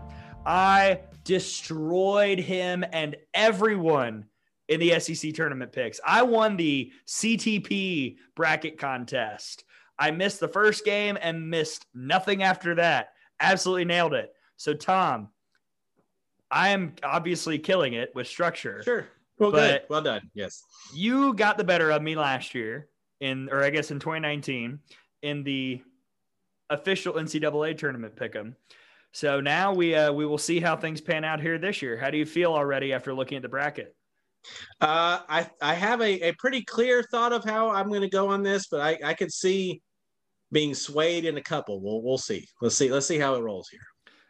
We will start on the left side. We will go down, then move to the right and go down. We're doing all the regionals first, then we'll do supers. Let's start in Norman. The number one overall seed, Tom. They're Oklahoma. They're winning the Norman Regional. I know I'm going to really pull the upset card here, but Oklahoma's going to win. Yeah. Um, the, the, the question is not will Oklahoma lose, but will they actually run rule themselves all the way through the tournament or at least to the regional? Yeah. Best possible threat there is a really hot Mackenzie Herzog, but even then, not mm. not jumping on that bandwagon. No, no. So let's go down. Here we go. This is where it gets really interesting. 16 seed Washington, the Seattle regional. Tom, you go first. Who do you have? I think Washington's going to get through it. Um, being in Seattle, uh, again, we don't know really what Michigan is. We know what Washington is, especially when Gabbie Plain is there. Uh, so, like I said, I think it'll be a situation where Heather Tarr throws the others in the first game, and then it's Gabbie playing the rest of the way, and that's going to get them out of the super into the super regional. Yeah, I I want to pick Michigan. I want to believe that that pitching staff can hold down teams outside the Big 10, but I just I just can't. I have to take the safe bet here. So I'm going to take Washington. A motivated Washington team to win the Seattle Regional, but man oh man, I hope they play 3 times cuz that's going to be really fun. Below that, the Knoxville Regional, Tennessee, the number 9 overall seed. Tom, what do you think? I don't know. I, I saw Ashley Rogers at her best this week in Tuscaloosa. I hope that the rest after the the loss in the in the semifinals and, and what has happened last few days will be enough for her. So I'm going to say Ashley Rogers in Tennessee gets through. Yeah, again, another situation where I want to pick James Madison, but I can't. I don't. I just don't have the evidence to back it up that they can do it against a big time team. So I am going to take Ashley Rogers, but this is going to be a really fun regional to watch. So we've agreed so far. So let's far, see if so. Uh, let's see if it holds firm. Going to Columbia, number eight overall seed Missouri, along with Iowa State, UNI, and Illinois Chicago. I will take Missouri. I think this is a great draw for our girl Larissa Anderson. Props to that pitching staff who has seemingly gotten a little bit better as the year has gone on. That offense still continues to be really potent. I like Missouri here to take on Tennessee and Supers. Yeah, I agree. I think Missouri got a tremendous draw here. Yeah, I think they'll win it, and I think they'll win it rather easily. All right, so far chalk. Let's go down mm. to Stillwater. Oklahoma State, the number five overall seed, Campbell, Boston U, and Mississippi State. I will go first. I've got Oklahoma State. I like Carrie Eberle in the circle. I think Kelly Maxwell provides a good number two. I don't think these other teams in Stillwater have the pitching depth to match that. At the risk of continuing to agree, I'm going to agree with you there. I'll go with Oklahoma State. But if Mississippi State plays at the level they have at the end of the regular season and gets that production from the circle, it's not out of the realm of possibilities for Mississippi State to win this thing. But I'm going to go Oklahoma State. I'll tell you what, I will be shocked if Mississippi State is in supers, considering what we thought of them a couple weeks ago. But man, oh man, they figured it out somehow. Yeah, absolutely. And I mean, that's quite a win streak they had until they they ran up against Florida in the SEC tournament. So I'm a, uh, like I said, I'm I'm teetering on getting back on the bandwagon. Let's see, let's see if they are in super regionals. I'm jumping on full full bore again. I'll go with you. That'd be fun. Why not? Follow out of the World Series. I'm here for it. Sure. Below that, let's go to Austin. Maybe the biggest bracketing travesty here. I've talked about it already ad nauseum. Austin the host of the 12 seed Texas with Texas State, St. Francis, and Oregon. Tom, you are first this time. Are you going to do it or will I? Or will both of us? Maybe it's just my want to. I want it to happen so badly that the one agenda that this committee had of putting Texas and Oregon together, I'm going to pick the Bobcats at Texas State to win this. Oh, wow. Ruin all the plans. Come on, Bobcats, you can. When I said, "Are you going to do it or am I?" That's not what I had in mind. I'm taking Oregon. I think Brooke Yanez is the most talented pitcher in this regional. All due respect to Jessica Mullins, who might be second best for Texas State, but I think Oregon with Yanez in the circle can run through Austin. What about your girl Molly Jacobson? Molly Jacobson has not been my girl this year. I moved on to hmm. the truth, but yeah, interesting. Neither of us take Texas, but we don't agree on the pick. That's quite something. there you go. So look for the Longhorns to come out of that one. St. Francis all the way. Let's go to Athens, which I honestly wish we were right now. But the 13 seed Duke is in Georgia, along with UNC Greensboro and Western Kentucky. You were up first now, Tom. Please fire away. I'm going to say Duke, and I, you know, I think it's a travesty they're having to play Georgia in Athens in this situation. No reason why they couldn't have had this game or had this regional in Athens and sent Georgia somewhere else. But it is what it is, and I think Duke will will be able to handle it. So I'm going to go to the Blue Devils. I'm going to agree. I think Shelby Walters, Peyton St. George, good in the circle. Georgia, I, I just Mary Wilson Avant can beat Duke once. Can she beat Duke twice? I'm not sure. And do I trust anyone else on that staff to beat Duke? No. So I'm hmm. taking Duke to win the Athens regional. Final left side pick Gainesville, Florida, number four overall seed, along with South Florida, South Alabama, and Baylor. Intriguing, but I'm not sure I'm willing to pull off the upset. South Alabama, I think, could be the best option to beat Florida. I'm going to take the Gators. Yeah, I am too. Yeah, I can see South Alabama winning one, but I don't see them being able to beat Florida twice. So uh, there's nobody in this regional that's going to be able to beat Florida twice. Let's go to the right side. The Tuscaloosa Regional, three seed Alabama, along with Alabama State, Troy, and Clemson. Tom, we have at times in this podcast history been accused of cursing Alabama by picking them. We have also, to our credit, nailed Alabama many times this year in series and in the tournament. We both had them winning the SEC tournament this past week. We picked Alabama to run through regionals in 2019. So I don't think we are causing a ruckus here when we both pick Alabama to win the Tuscaloosa Regional. I'll do, go first, I guess. I've got the Crimson Tide running through maybe a loss, but I would be pretty surprised. Yeah, I don't see a loss happening. I think the full on streak continues and Alabama gets out of the Tuscaloosa Regional. Well, that was easy. Let's keep going down to just. To, I, I don't know. Not as easy. Not as easy. I have no idea. And you're going first, so that's fun. The oh, 14 seed Kentucky in the Lexington Regional with Northwestern, Miami of Ohio, and Notre Dame. I didn't say the seeds there. You could order those three teams any way you want, and it would still be tough. Tom, who do you like in Lexington? Do you like anyone? I would like it better actually if Miami, Ohio was the four because I think they could knock Kentucky into losers bracket to start off with. I'm not sure if Northwestern can do that which will give Kentucky an edge. Oh my goodness. I'm just gonna have to say Kentucky. And I don't like it at all. It doesn't feel right, does it? No, it doesn't. I'm gonna take Notre Dame. I'm gonna think that Alexis Holloway gets hot, Abby Sweet, fantastic in that lineup. Does Notre so Dame gonna... have the pitching depth? I'm not sure. Peyton Tidd is good, but I think Notre Dame has to ride Holloway. And I believe if Notre Dame were to win this regional, it would be their first trip ever to supers. So, it would be, yes. I'm going to go with history and go with my distrust of Kentucky. I've got Notre Dame going to supers. I'm here for it. And it, be, it would be interesting to see Alabama go the football route and have to beat Clemson and Notre Dame to get to the championship. Wow. Uh, but yeah, very. Where very is cool. Ohio State? Right. Unfortunately, not in this field. I'm going to be honest, though. My heart kind of wants Miami of Ohio to make a run. I love it when the mid majors can do some things in this tournament. And Veerstra is, is a fantastic pitcher for the Red Hawks. I like it sometimes when mid majors come to Tuscaloosa for super regionals and Alabama no hits them twice. That's always fun. That's what happened to Jack. That's what happened to Jacksonville State when they yeah. made a nice little run and ran into Kelsey Dunn. That's true. That did happen. Poor, poor Jacksonville State. They're not mm. in the tournament this year. No. Let's go to Tucson. Number 11 overall seed Arizona, along with UMBC, Villanova, and Ole Miss. I think we tipped our hand earlier. This feels pretty easy. I'm going to take Arizona, Tom. Yeah, as am I. We'll go with the Wildcats. Relatively easily done. Yeah. All right.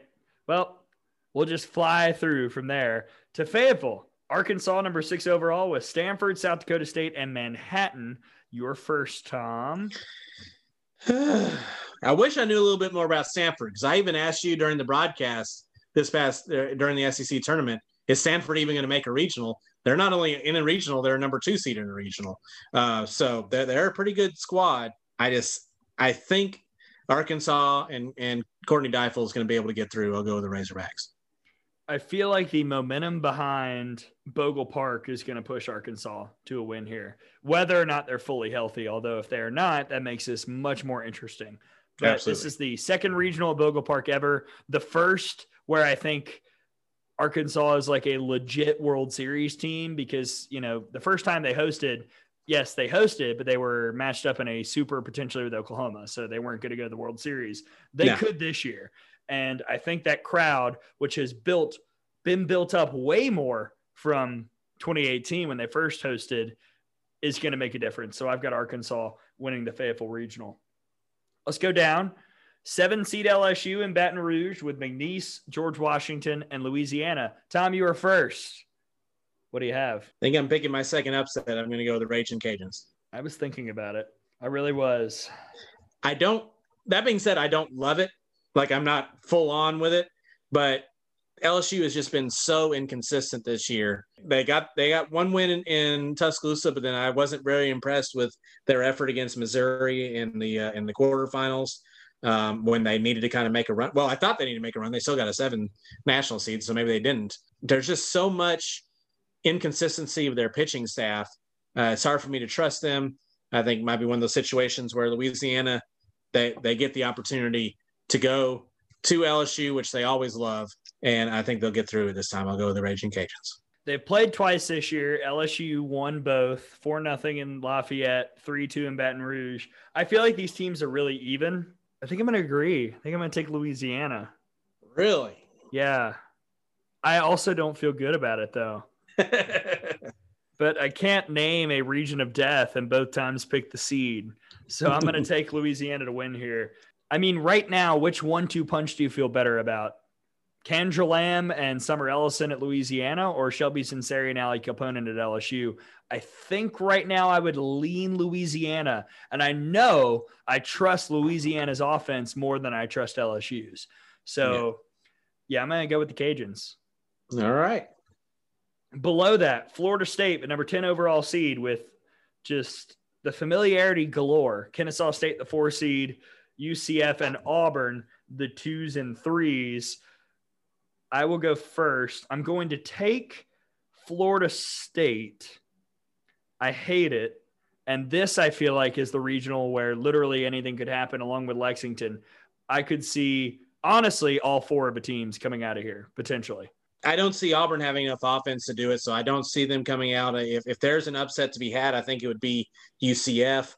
But I I just at in Tallahassee, I think Florida State's going to have too much. I agree. I'm I don't love it either, but I'll go with the Seminoles. It does feel like a particularly boring regional, doesn't it? Like the games yeah. could be exciting at the end, but I feel like it'll be at the end of a 2 1 and 10 innings kind of game. Like there's yeah. not going to be a lot going on here, I feel like. Uh, I'm with you. Below that, Tim Tempe, 15 overall Arizona State with Southern Illinois, BYU, and Virginia Tech.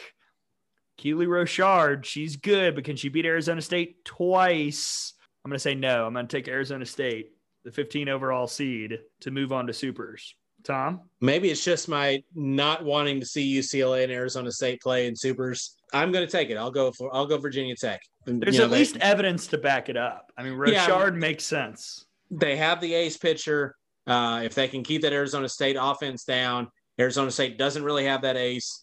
So you look at the Virginia Tech offense. If they can uh, just you know continue to give her give her a cushion, uh, we'll go Virginia Tech there. And I can see BYU maybe giving Arizona State a loss in there too, where Virginia Tech doesn't have to beat them twice, maybe just once. Hmm, interesting. Good point. The final regional, UCLA with Minnesota, Fresno State, and Long Beach State out in LA. It's interesting. I mean, there's good pitching here, but UCLA is going to go to supers, and that'll be the end of that. Tom? Yeah, yeah, pretty much. I, I could see, you know, there be a game where it may be zero zero in the sixth inning or something, and then UCLA scratches a run across uh, in the sixth or seventh to win. But yeah, UCLA is going to win it. Now it's time to pick supers. Let's go back top left. For me, it's Oklahoma, Washington. For you, it is Oklahoma, Washington. In Norman, will either of us be brave enough to pick Gabbie Plain? Your first, Tom. Mine, you're the women. Come on, Washington. I'm going to go with the Huskies. You're crazy. Ha! I'm okay with it, though. I'm picking Oklahoma, but man, Washington over Oklahoma would burn some things to the ground. Let me tell you. because I mean, the shirts are already being made for the championship game between Oklahoma and, and UCLA. Um, they're already ready to go with it. Tickets are being bought. You know, the Sooners don't have very far to go. They're ready to get there. But there is literally one of the best pitchers in the world standing in their way. And we've seen that offense have issues when they face some really good pitchers. So, and Oklahoma's pitchers aren't at that same level. You know, it's all about whether or not that offense will be able to to, to crank out the homers. And I think somebody like Gabbie Plain can stop them. I'll tell you what, if that's the matchup, I know where Beth and Michelle are going. Oh, yeah. Oh, 100%. Oh, my gosh made for TV. I hope our games are not during their games because good Lord, I want to watch that. All right, let's go down. The 8 9, we both have it, would be Missouri hosting Tennessee and Columbia. Remember, Missouri took two of three over Tennessee in Knoxville. I will go first. Missouri, congratulations. You're going to OKC at this point, Tom, I think it would be really disappointing looking at the draw if Missouri is not in the Women's College World Series. I'm going to agree with you. I'll go with Missouri. I just think at, at some point you're asking Ashley Rogers to do too much. She's not 100% healthy. At some point, it's going to be too much. The worst part is Missouri's seen her. So they can't even really, you know, there's not that game of figuring out her. And by the time you do, it's already three nothing and you've struck out 20 times. Missouri right. has the tape. on Ashley Rogers. So that advantage already gone. As we mm-hmm. keep moving down, the Stillwater Super Regional. My goodness. I've got Oklahoma State versus Oregon. You've got Oklahoma State versus Texas State. Your first, Tom. I have a feeling I know where you're going. Yeah, congratulations, Oklahoma State, in that situation. Uh, yeah, I, th- I think Texas State will have used up all the bullets to get Texas and or Oregon, and Oklahoma State should should ride through that to go to OKC. Yeah, I've got Oklahoma State as well. Oregon again with Yanez, they're tough. If Oklahoma State gets to her, or they see her twice, I just I'm not sure if Yanez can beat the Cowgirls twice. I'll say that. Yeah. So I'm going to take Oklahoma State to get to the Women's College World Series. Final one on the left side, Florida Duke, the 413. I'm going to take Florida because I think Florida doing Florida things will extend into the postseason. I think it'll help that they're at home. But initially, when I saw this bracket, I thought, man, Florida's got a heck of a draw. They're going to run to OKC. The more I've thought about it, the more I've looked into Duke and really broken down the numbers. I'm hmm. not so sure it is as easy as that. I think this is a series that goes three. I will take Florida to go to OKC, but I think Duke gets a game and really makes it tough in supers. Yeah, I'm, I'm kind of right along with you. Florida's going to do the Florida thing and, and probably be behind in that third game and, and get a get a home run by Echols or Lindaman in the sixth or seventh inning to to propel them to OKC. But uh, it should be a heck of a regional. Let's go right. I've got Alabama, the three seed over Notre Dame. You've got the three seed Alabama versus the 14 seed Kentucky. Tom, you're first. What do you have? Yeah, I'm, I'm going to go with Alabama because I, I really think that whatever demons there were, Alabama exercised them against Kentucky in the SEC tournament. I think I just think Alabama's better, and especially behind somebody like Montana Fouts pitching like she is right now, uh, it's going to be hard for a team like a Kentucky, which has to rely on there being crazy stuff happening. Alabama, when Montana Fouts is pitching like this, crazy stuff doesn't happen. Crazy stuff happens positively for Alabama, not negatively. I've got Alabama over Notre Dame. The Irish are outmatched there. So I mm-hmm. feel like this is as good a draw as you can imagine for the Crimson Tide, Notre Dame being your super's opponent. So I've got the Crimson Tide and OKC. Maybe a bit biased, I don't know, but dang it, we got to get those stakes somehow. And we're not going to OKC if Alabama's not there. So yeah, well, they're the three overall seed. It would certainly, you know, it would be an upset for them not to be there. It's true. Below the Fayetteville Super Regional, you've got the team that has been there before, the second most national championships, Arizona, the 11 seed, traveling to the team that is hosting a regional for the second time ever and would potentially be hosting supers for the first time in school history, Arkansas.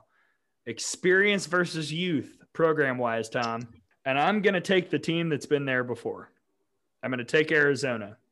I actually don't think Arizona is a unfavorable matchup for Arkansas, but I think Arizona will finally start playing somewhat close to the potential that we thought they had this year when it matters most. So I am going to take Arizona to go to OKC. Interestingly, in, in the youth versus experience matchup, in our partnership, the youth versus experience, you're the youth and you took experience. I'm the experience and I'm going to take the youth. I'm going to go Arkansas. And it's going to be one of those things where I, I just think that they kind of have, they have it this year. They have that magic in them. It's going to be a, a tough matchup. I can see it go three games, but being in Bogle Park, I, think that's going to really help them. And uh, hopefully, this is again, assuming that they're as close to 100% as possible. If they are at full strength, I'm going to go with the Razorbacks. Mm, that's tasty, right? What a mm-hmm. matchup that would be. Really good. Oh man. Final quadrant of the bracket, bottom right. We both have the same super.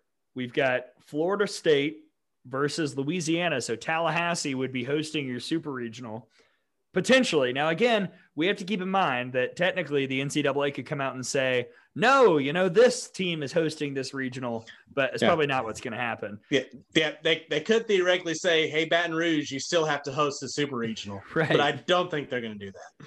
Odds are it's not going to happen. So yeah. in Tallahassee, I will take FSU, but I still don't feel good about it. Honestly, I don't love the fact that somebody in those eight teams is going to go to OKC. It doesn't feel right to me. Yeah. But I'm going to take Florida State anyway. Uh, I think I'm right along with you. I'm going to go Florida State too. Don't think that any one of those eight are the top eight teams in the country, but sometimes that's how things fall when brackets are put out. So uh, we'll go Florida State. Just matchup wise, it works out for them. Final area. I've got UCLA hosting Arizona State, two versus 15. You've got UCLA hosting Virginia Tech, two versus unseeded.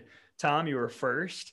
Can Virginia Tech do it? No, no, UCLA. And that not, not to be less than dramatic about it, but no, UCLA should handle it. Uh, regardless of who comes out of that Tempe regional, it shouldn't be much of an issue. But unless Virginia Tech just gets absolutely scorching hot uh, in the circle and just doesn't allow UCLA to score and they can scratch something across, uh, it's basically their only chance. I don't see it happening though. Yeah, UCLA's got this against Arizona State. I mean, come on, we've seen this movie before numerous times. Man. Yeah, yeah. Let's, let's, not pretend like an upset's about to happen. So that means our picks to OKC are in. Tom, my eight are Oklahoma, Missouri, Oklahoma State, Florida, Alabama, Arizona, Florida State, and UCLA. For you, Washington, Missouri, Oklahoma State, Florida, Alabama, Arkansas, Florida State, and UCLA. Does it sound better in list form? Not really, but uh, but I I will take it. It's an interesting field. Again, it doesn't. It's not the the top eight teams, which is you know it's just not the way it works out. Either way, I don't think. Um, even if it went 100% chalk, I don't know if it's the, the top eight teams. It, it's gonna it sets up some really interesting matchups though there on that first day in OKC. Is there an unseeded team at all? I'm looking. It's been a long time since we have seen a quote unquote Cinderella go to OKC. Right. Is there anyone that you feel like could make a run? I feel like maybe the best bet is Oregon. Yeah, uh, Oregon's probably or Louisiana. Uh, I'm looking, I'm trying to find someone, and yeah. I can't. Yeah, I would say, or again, we don't know what a Michigan or James Madison might be able to bring to the table. Maybe they're, you know, national championship contenders, and we just don't know it. Maybe they're, maybe that's them. So I, I think there's a few possible ones uh, but nothing that's like this team is definitely going to be able to do it. Yeah. That's the bracket locked away. We'll do picks for supers next week, but this is the official counter right now. We get we get second chance picks if uh if things just go horribly awry. Yeah, I mean, you know, we got to have some kind of picks every week in the show. I've got to find a way to mentally get over the hurdle of how badly you've beaten me in picks over the years. So that'll help, hopefully. That's right. the NCAA tournament. Tom, what do you say we head home and get back to our Alabama centric roots? Sounds like a plan to me. That's always a, my favorite. A great SEC tournament with some off the wall commentary because it'd been a while and the people were ready yeah. to just make the rash comments and decisions. But when you're in the midst of a 13 game win streak and something starts going somewhat wrong, here they come. Plus, mailbag. You have questions. We have our thoughts, not necessarily answers. That'll be next as we get ready to head home here on the Out of the Box podcast.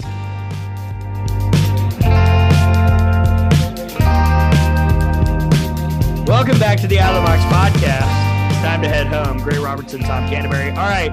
You've been waiting. We're going to talk SEC tournament. We're going to discuss them off the wall. But we do have questions that people had. I opened up the mailbag for bracket thoughts, questions, concerns, and we got a lot of responses. Many of them said why and what the hell, but we had actual questions too. Which, by the way, to those we don't we don't have an answer. Right. So here we go. The first question: Did the Big Ten's conference only schedule?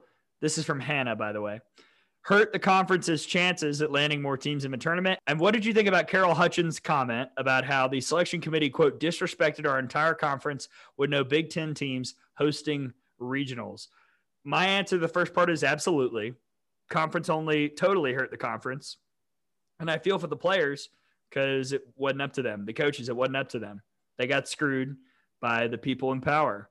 They made a decision that proved to be incorrect and cost the conference as a whole. Now, that being said, this could have been remedied a little bit if the committee had slid Michigan up to the 16. Texas shouldn't be hosting. I had Kentucky out. I see the reason why they're hosting. I didn't think they should be. You could have had Michigan be a number 16 overall seed and, you know, remedied a little bit of that. I feel like Michigan and the Big Ten as a whole got punished for decisions that were out of their control. And in a weird year where the committee has said they were trying not to hold things against teams that were out of their control, the Big Ten had some things held against them that hurt them in the long run.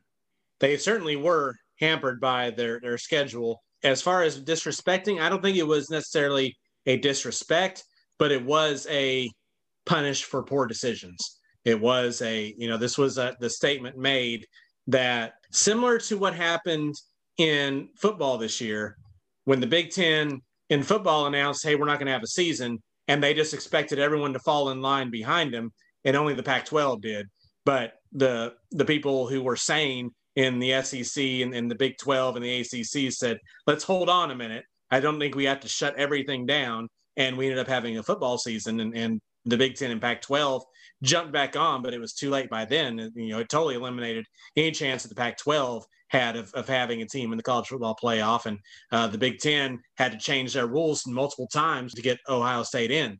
So they, I think they kind of thought the same thing was going to happen. I don't know why, but they thought the same thing was going to happen in the spring. They thought they were going to make their announcement, and everyone else was going to go along the same line, and everybody else didn't. And it really it hurt them. And it, like you said, it wasn't the players' fault. It wasn't the team's fault. It wasn't the coach's fault. It was the higher ups' fault in the Big Ten that that's what happened. So they weren't. I don't think they were disrespected, but they were punished for poor decisions. Thank you for the question, Hannah. Now we've got a question from at Mac underscore value. Which regional will be the toughest for the national seed to advance? Which regional do you think will have an upset? I think we've already kind of answered this one. I feel like the one we both feel uneasiest about is the Lexington regional, although you do have Kentucky advancing from there. I have them advancing, but I, like I said, I don't like it. I could very easily see uh, Notre Dame or Northwestern or Miami, Ohio. I can see all anybody coming out of it. Uh, but when I wasn't sure, that's why I just went with the seeded team there and the home team. But we, I think we both agreed the Texas regional is very ripe for an upset. The Arizona State regional is a possibility, and the LSU regional. I think all those are, are very much upset. Uh, should be on upset alert. That's for sure. Question from Corey: How many top eight seeds make it to OKC? As I do quick math, I have six, and Tom, you also have six. I feel like that seems like a good number with some of the matchups we could see potentially in supers. But I don't have the number one overall seed making it, so that, that's that's the difference. Six, I feel like is a good number. I'm going to go ahead and say I think six of the top eight seeds will be in OKC. Which I six? With that. Unclear, but right. Which is why they play the games. That's exactly right. That's why we're not already at OKC. We have to watch all this play out. Caitlin Sides Cummings. This would be the sister of one Kendall Beth mm. tweets in to ask, "Do you think Washington can upset Oklahoma in supers?" You said they would. I yes. think they can. Absolutely. If Gabbie Plain is hot, Washington can win this national championship. As I was but running through the bracket, I know I'm being honest. I was I as yeah. I was running through yeah. the bracket. You know, if Washington takes out Oklahoma, then the three other teams I would have on their side of the bracket in OKC are Missouri, Oklahoma State, and Florida. Yeah. That is a scenario where Washington can get to the championship. One hundred percent. Yeah, uh, it, it is. It is certainly that way. I will put down the purple and gold once they beat Oklahoma. Though they will no longer have my support. You're quite predictable there, partner. I know. E- even especially if they're opening against Missouri in OKC. Oh yeah, we're well, going for uh, Larissa. Full on Larissa. Let's go. Question from at S McCormick four. Is it credible to say the Pac 12 was disrespected? Looking at the brackets, it looks like they were and have a legit argument. Uh, I'm an avid but average fan. I'm not sure, and I'd like to know from a statistical point of view. And two, which regional is the toughest draw? I think we agree on two. It is Lexington. Number one, Tom, I'm curious what you think about this because I think if anything, it wasn't the Pac 12 that was disrespected. It was more Arizona State and Washington compared to Arizona. I didn't feel like Arizona's resume was that much better to warrant being so much higher than those teams. As a whole, though, I understand why the Pac 12 is where they are. It's not their fault. A lot of the non conference events they play in were canceled. Right. So it, it's unfortunately just a byproduct of the COVID year. So I'm not sure I can throw disrespected out there. I'll say this I would say, if we're talking disrespect, the Big Ten has a better argument to use that word than the Pac 12 does. Yeah, I, I, don't know if disrespected is the right word either. I think they were misseated in a few spots. Mm-hmm. Uh, and you could say they're misseated within the Pac 12 in a few spots. And I think it was also a byproduct of the SEC and the Big 12 being rewarded for playing a virtually normal schedule. The SEC, as much as they could, played tough non conference games. They played a full regular season, only lost one game uh, in, in the regular season due to COVID. I think that they were kind of rewarded for trying to keep things as status quo as possible, plus having the best top to bottom league in the country. So I think they were rewarded for that. The Pac 12, like you said, it got, they kind of got, uh, they were a victim of their circumstances at times uh, because of some of those tournaments getting canceled. Uh, but a team like Arizona did get rewarded for scheduling the trip out to Florida. Even though they didn't win a lot of the games, I think they got they did get credit for at least giving it a shot. I think the their the NCAA was trying to say this committee was trying to say, why didn't UCLA do that? Why didn't Washington do that? There's that they could have they could have done it and they didn't. That's the only thing I can say for it. I don't think disrespect's the right word, but they were certainly uh, misseated at times. The final question comes from Bill Johnson, which is it's hilariously phrased. How can Duke be a higher seed than Washington? Which, yeah, I mean, again, this kind of goes back to the watch the games eye test thing. I yeah. know, and Washington is such a tough team to avoid. With another pitcher in the circle, is Washington top 12 in the country? No. Is Washington top 16 in the country? Maybe, but maybe not. I mean, again, they had some bad losses this year, and all of them pretty much exclusively came with other starters in the circle. But at the same time, is Washington better than Duke? I think everyone in the country, if you gave them truth serum, would say yes. Again, this just kind of goes back to what the committee looks at. Why is Duke higher? I don't know. My answer to that is the committee is bad at their job. And that's kind of been my general uh, statement throughout this entire thing. No, Duke is not better than Washington and should not be ranked higher than Washington, should not be seated higher Washington. And you're taking a look at some of those bad losses. You know, a lot of those happen in February for Washington. You know, how much are we punishing teams for a bad weekend in February when things were even more up in the air than they are now? I think we're right now, we're as stable as we've been since last February right now in the world and you know in protocols and, and how things are, are working out. I'm not saying we don't take into account what happened in february but how are we waiting stuff happening in february to the level that they're causing a team to fall from a probably 11 12 seed to a 16 I, I think that's a little bit overkill on that. And again just watch the games. If if duke and washington played right now on a neutral field pretty much anyone would say, you know, two out of three, Washington's going to win. Yeah. So I just, I, I, I it kind of goes, there's two things there with Duke, especially, and it kind of brings up to another point. I think the committee weights conference tournaments too much. Mm-hmm. I think they should look at, yes, the conference tournaments gives you the automatic bid, but I think a regular season championship is more impressive than a tournament championship. And that should be looked at. Uh, I, I, think teams sometimes are rewarded too much for winning a champion, a conference champ, a tournament championship over a regular season. And I know I'm saying that as the Alabama radio guys, and we just saw Alabama get a higher seed than both Florida and Arkansas. But I think Alabama is also being rewarded for having a 13 game win streak at the end of the year. And, and a also, better overall resume for sure. Right. And a better overall resume. But certainly, you know, the tournament was just part of the winning streak at the end of the year to where Alabama is playing better than either of those other two teams right now. It's not a 100% all the time situation, but man, do they look at those tournaments like they're the most important things ever.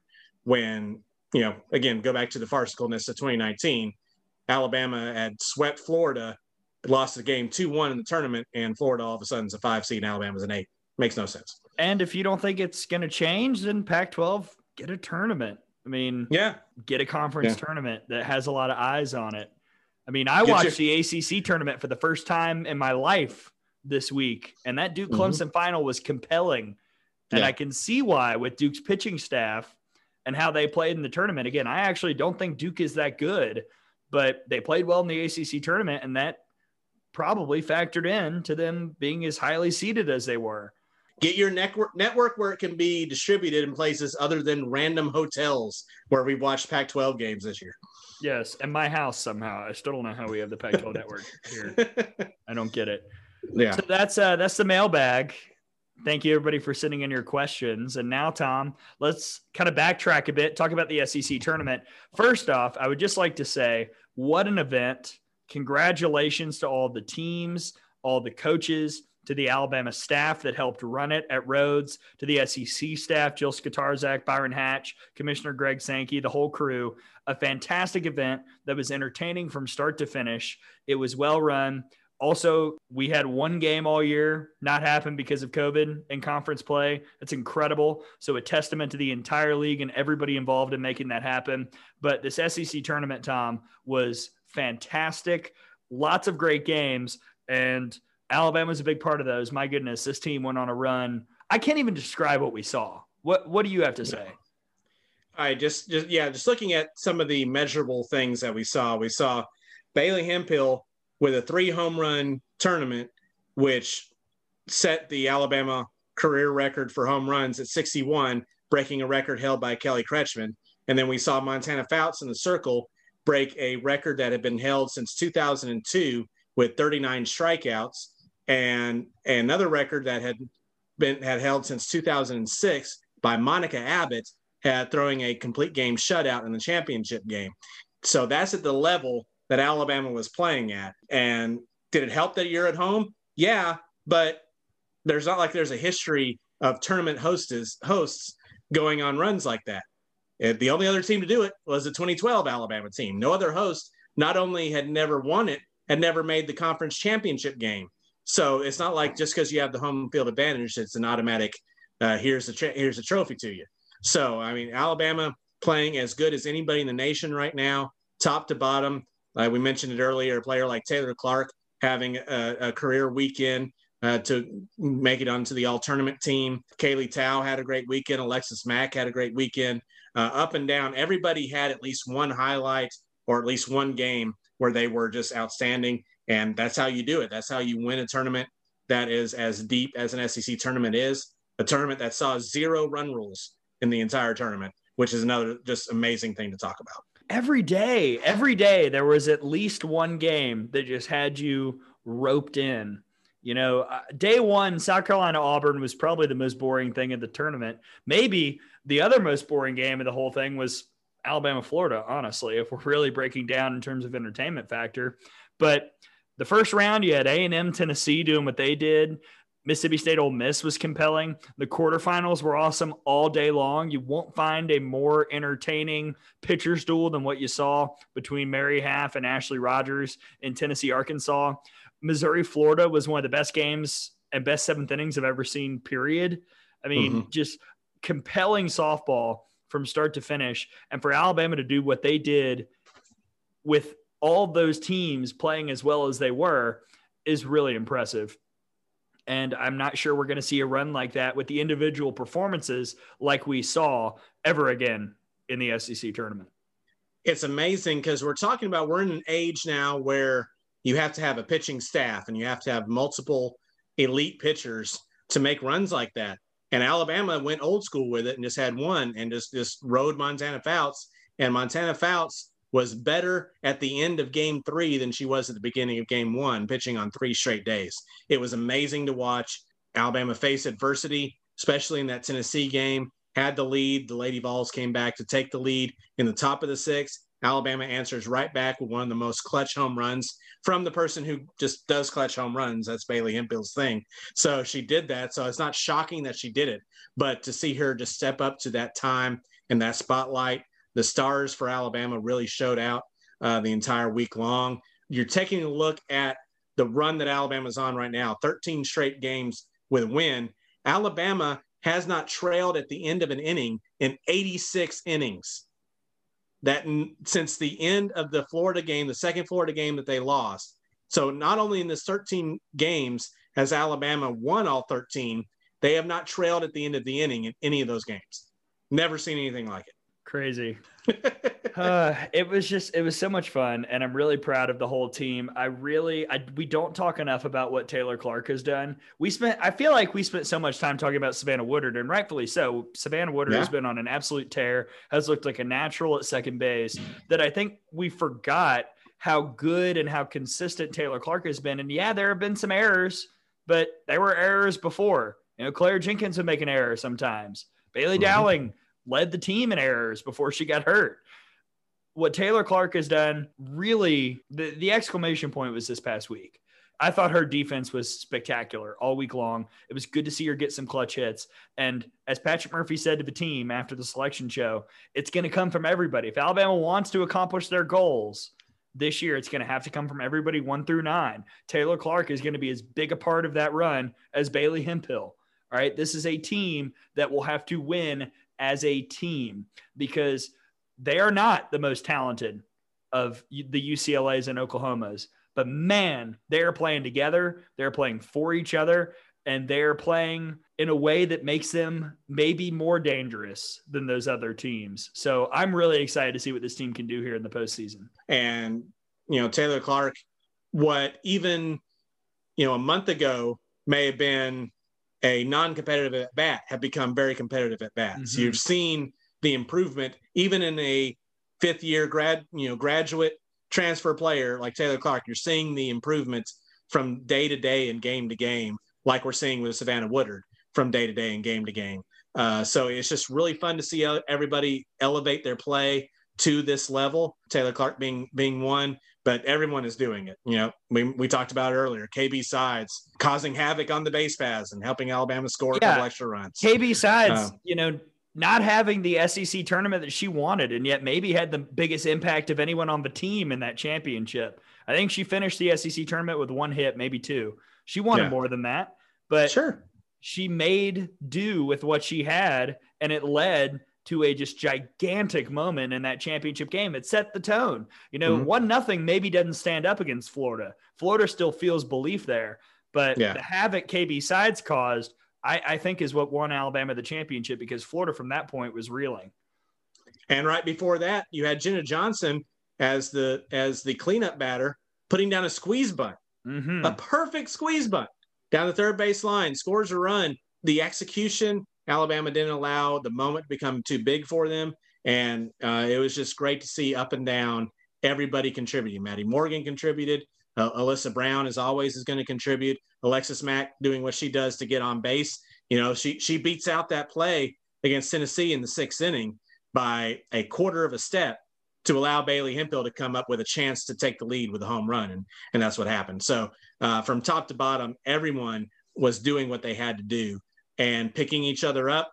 You know, Lexi Kilfoyle, you know, had some bad luck when she came in you know, Alabama was trailing after that at the top of the sixth inning. Montana Fouts came back in the game, closed things out, and then the offense picked her up. And, you know, that's what you have to do. Everyone's not going to always have their 100%, but everybody from top to bottom can help help the next person. But even if they do go all the way, there's still going to be some crazy things said. So, Tom, I am going to step aside because this is all you, partner. It's time for Off the Wall. We missed you. People would come up to us and say, oh, I love the off the wall segment. We'd say we don't, but you know, we're glad that you get to get some enjoyment out of us roasting the people who say dumb things. Tom, please go ahead. Again, the stat I just said Alabama hasn't trailed at the end of the inning for 13 games. That's a that's a long time. That's a heck of a run. 13 game win streak in which you haven't have not trailed. Tennessee took the lead in the sixth inning uh, in the semifinals. You would think that Alabama just pulled themselves off the field and allowed Tennessee to score 10 runs and that the game was over uh, the way that the reaction was. I just, it's, it's similar to when in football, if Alabama is only winning by 14 at the half, or Lord forbid is trailing at halftime. The fans, they get to the point where previous games don't matter. history doesn't matter. How good this team is doesn't matter. This something is going wrong, so the sky is falling, and let me run everyone down, including the probable pitcher of the week and hopefully pitcher of the year, Montana Fouts, the Hall of Fame head coach, national champion coach, that uh, Patrick Murphy, who doesn't need me to, to defend him. But my gosh, people, I, I just I don't understand the vitriol when one bad thing happens. It's usually Facebook, but if you go back through Facebook and kind of time it out to that time when Alabama was actually trailing, it's unbelievable to see what people say. Everyone was getting fired. Right. I'm surprised we weren't on the chopping block. We probably were. Oh, oh, maybe maybe it's from the people that we blocked and we can't see what they're saying. Yeah, Pat, uh, Stephanie VanBrakle, pro throws, calling all the wrong pitches. Forget about the fact that Montana Fouts is on, on her way to winning three straight games, but that none of the pitches that are being called are right. Alabama continue. The other one, I, I did see one specific one that says, why does Patrick Murphy continue to sack bunt Alexis Mack? She gets a sack if someone's on base and she gets thrown out. But the goal is not for her to get thrown out. The goal is when she bunts is for her to get on first base. That's not a called sack bunt. Because I don't know if you've noticed, that's what Alexis Mack does. She plays small ball and she beats it out. You know, every once in a while she'll muscle up and swing away, but she's a slapper and a bunter. Why is he calling a sack bunt? He's not calling a sack bunt. That's what Mack does. And that's what she's been doing all year. This is not a surprise. I think we should, uh, in just a, another say, this is not just an Alabama thing. We could invite our friend Brian Rice on to do an off the wall for what was said on the Tennessee uh, final score graphic after they played a heck of a game and a heck of an SEC tournament to get to the point where they were. You know, yeah. I was I was pretty blown away by what some people up on Rocky Top were saying. I, I was very confused as well. A lot of people were criticizing the weeklies for not bringing in Ashley Rogers as if she had not given her GD heart into every pitch that she had thrown the last two nights that were, by the way, not like a small total of pitches. There were 174 against A&M, and I think it was 119, 113 against Arkansas. I mean, right. it was it was ridiculous. And if you watch the game, you could see that conversation was happening. And one of them, either Ashley Rogers said, I don't think I can, or she gave an answer that Karen Weekly said, it's not worth it. We're going to ride with Turner. That was why yeah. she did not come in. You, we couldn't hear that conversation. but it's pretty easy to infer just from watching it on the monitor. I was, uh, I too was surprised at how Tennessee fans reacted. And also just to the Alabama point, because I don't have a ton. I, I actually did a nice job looking away from the comments this week. Good but, job. Good job. Yeah, it's very rare for me. But I will say games are seven innings. All right. If something happens in the sixth, that does not mean the story of the game has been written. All right. the game is not over. Ask no. Florida fans, ask Missouri fans. These teams play with everything they've got the whole time. And something that happens in the third, fourth, or fifth inning is not going to dictate how that game is going to end. So quit saying this one is on Coach Murphy. This loss is already happening. You know, th- this loss is on the coaching staff when it's the sixth inning because it, it right. isn't a loss yet. If you're going to complain, at least wait until the game's over and then start saying stuff. And it's also so easy to be the armchair quarterback, the armchair coach, when you don't know all the situations of everybody on the team and, and what is happening. Was it a tough position? Because uh, obviously, the thing that got the most discussion was bringing in Lexi Kilfoyle in the sixth inning. Was it a tough position to put Lexi Kilfoyle in? Yes, mm-hmm. it, it, it was a tough position. But there is going to be nothing but tough positions for the rest of the year. So, unless you were going to start Lexi Kilfoyle in that game, which you and I both talked about as a possibility. But once that decision was made, you're going to start with Montana Fouts. If Kilfoyle was going to pitch, it was probably going to be in a tough position. The, the, stats don't show that she didn't really pitch that poorly. There were a couple of, of a ball up the middle hit the actual base, like you know, you know the wild pitch. There, there were some things that happened that made it look worse than it was. But then you bring back in Montana, put out the fire. Bailey hits a home run. Everything's fine. Is every decision made by Coach Murphy or any coach in, in America The is it always going to work 100? percent No, because there's a winner and loser in every game. So so so yeah, some coaches probably made a wrong decision at some point. Some Uh, coaches have made the right decisions and they still lose. Right. Yeah, absolutely. you might have disagreed with the Kilfoyle spot. Did you disagree with the suicide squeeze in the first inning against Florida? It worked. If Jenna Johnson doesn't get that bunt down and Alexis Mack is thrown out at home, are, are people railing on Patrick Murphy then? I thought it was a great call, but it, it, it execution has to happen. Uh, okay, that's off the wall. Anything you want to add before we uh, sign off? I, I think that's I think that's it. Like I said, just let's be supportive. This team has earned it. This this team has fought through so much, a lot of which we've talked about, some of which we can't. But there's been a lot that uh, this team has gone through, and this is where we just buckle in. You know, this is the most fun time of the year. It's not going to be easy. It never is. It won't be easy for anybody. We were joking about Oklahoma running through Norman. They're going to face adversity at some point too. Everybody does. That's the point of the postseason. And I think this team is primed to thrive in those tough situations as well as any team could. I've, I've referenced it a lot this this podcast, but take a look at the men's basketball tournament this year. Everyone thought it was just going to be Gonzaga running through everything. They never faced adversity, true adversity, throughout the year, and then they ran into a, a Baylor team that just absolutely waxed them Mm-hmm. uh, because they didn't know how to deal with adversity. Alabama's learned how to deal with adversity all year long, so that's not going to be an issue. Are you ready? This is this is the best time of the year, Tom. Stoked, ready to roll.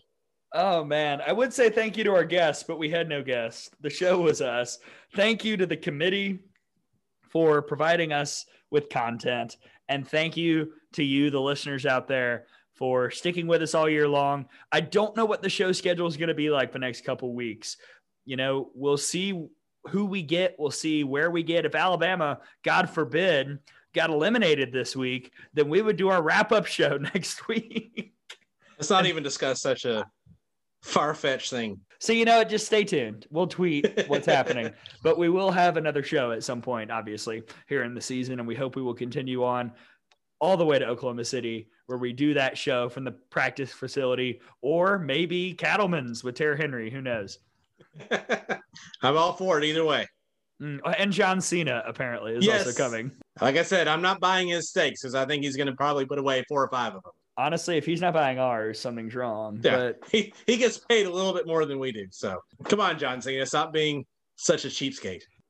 So anyway, Tom, from regionals, we will be taking pictures and tweeting. Well, maybe John Cena will tweet us. I don't know. But if that happens, the people can see it where on your account.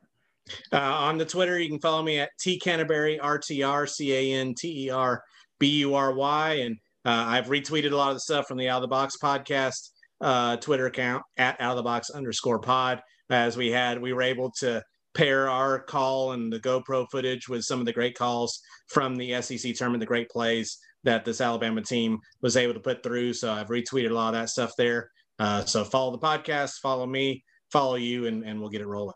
Yep. I'm at Gray, G R A Y underscore Robertson. Again, at out of the box underscore pod for the show's account. And I didn't get the call. So I'm not on TV. So I have nothing to Hmm. advertise in that regard. But that does mean the GoPro will be fully charged. We have our booth back. We have options for booths. So we'll see what that looks like.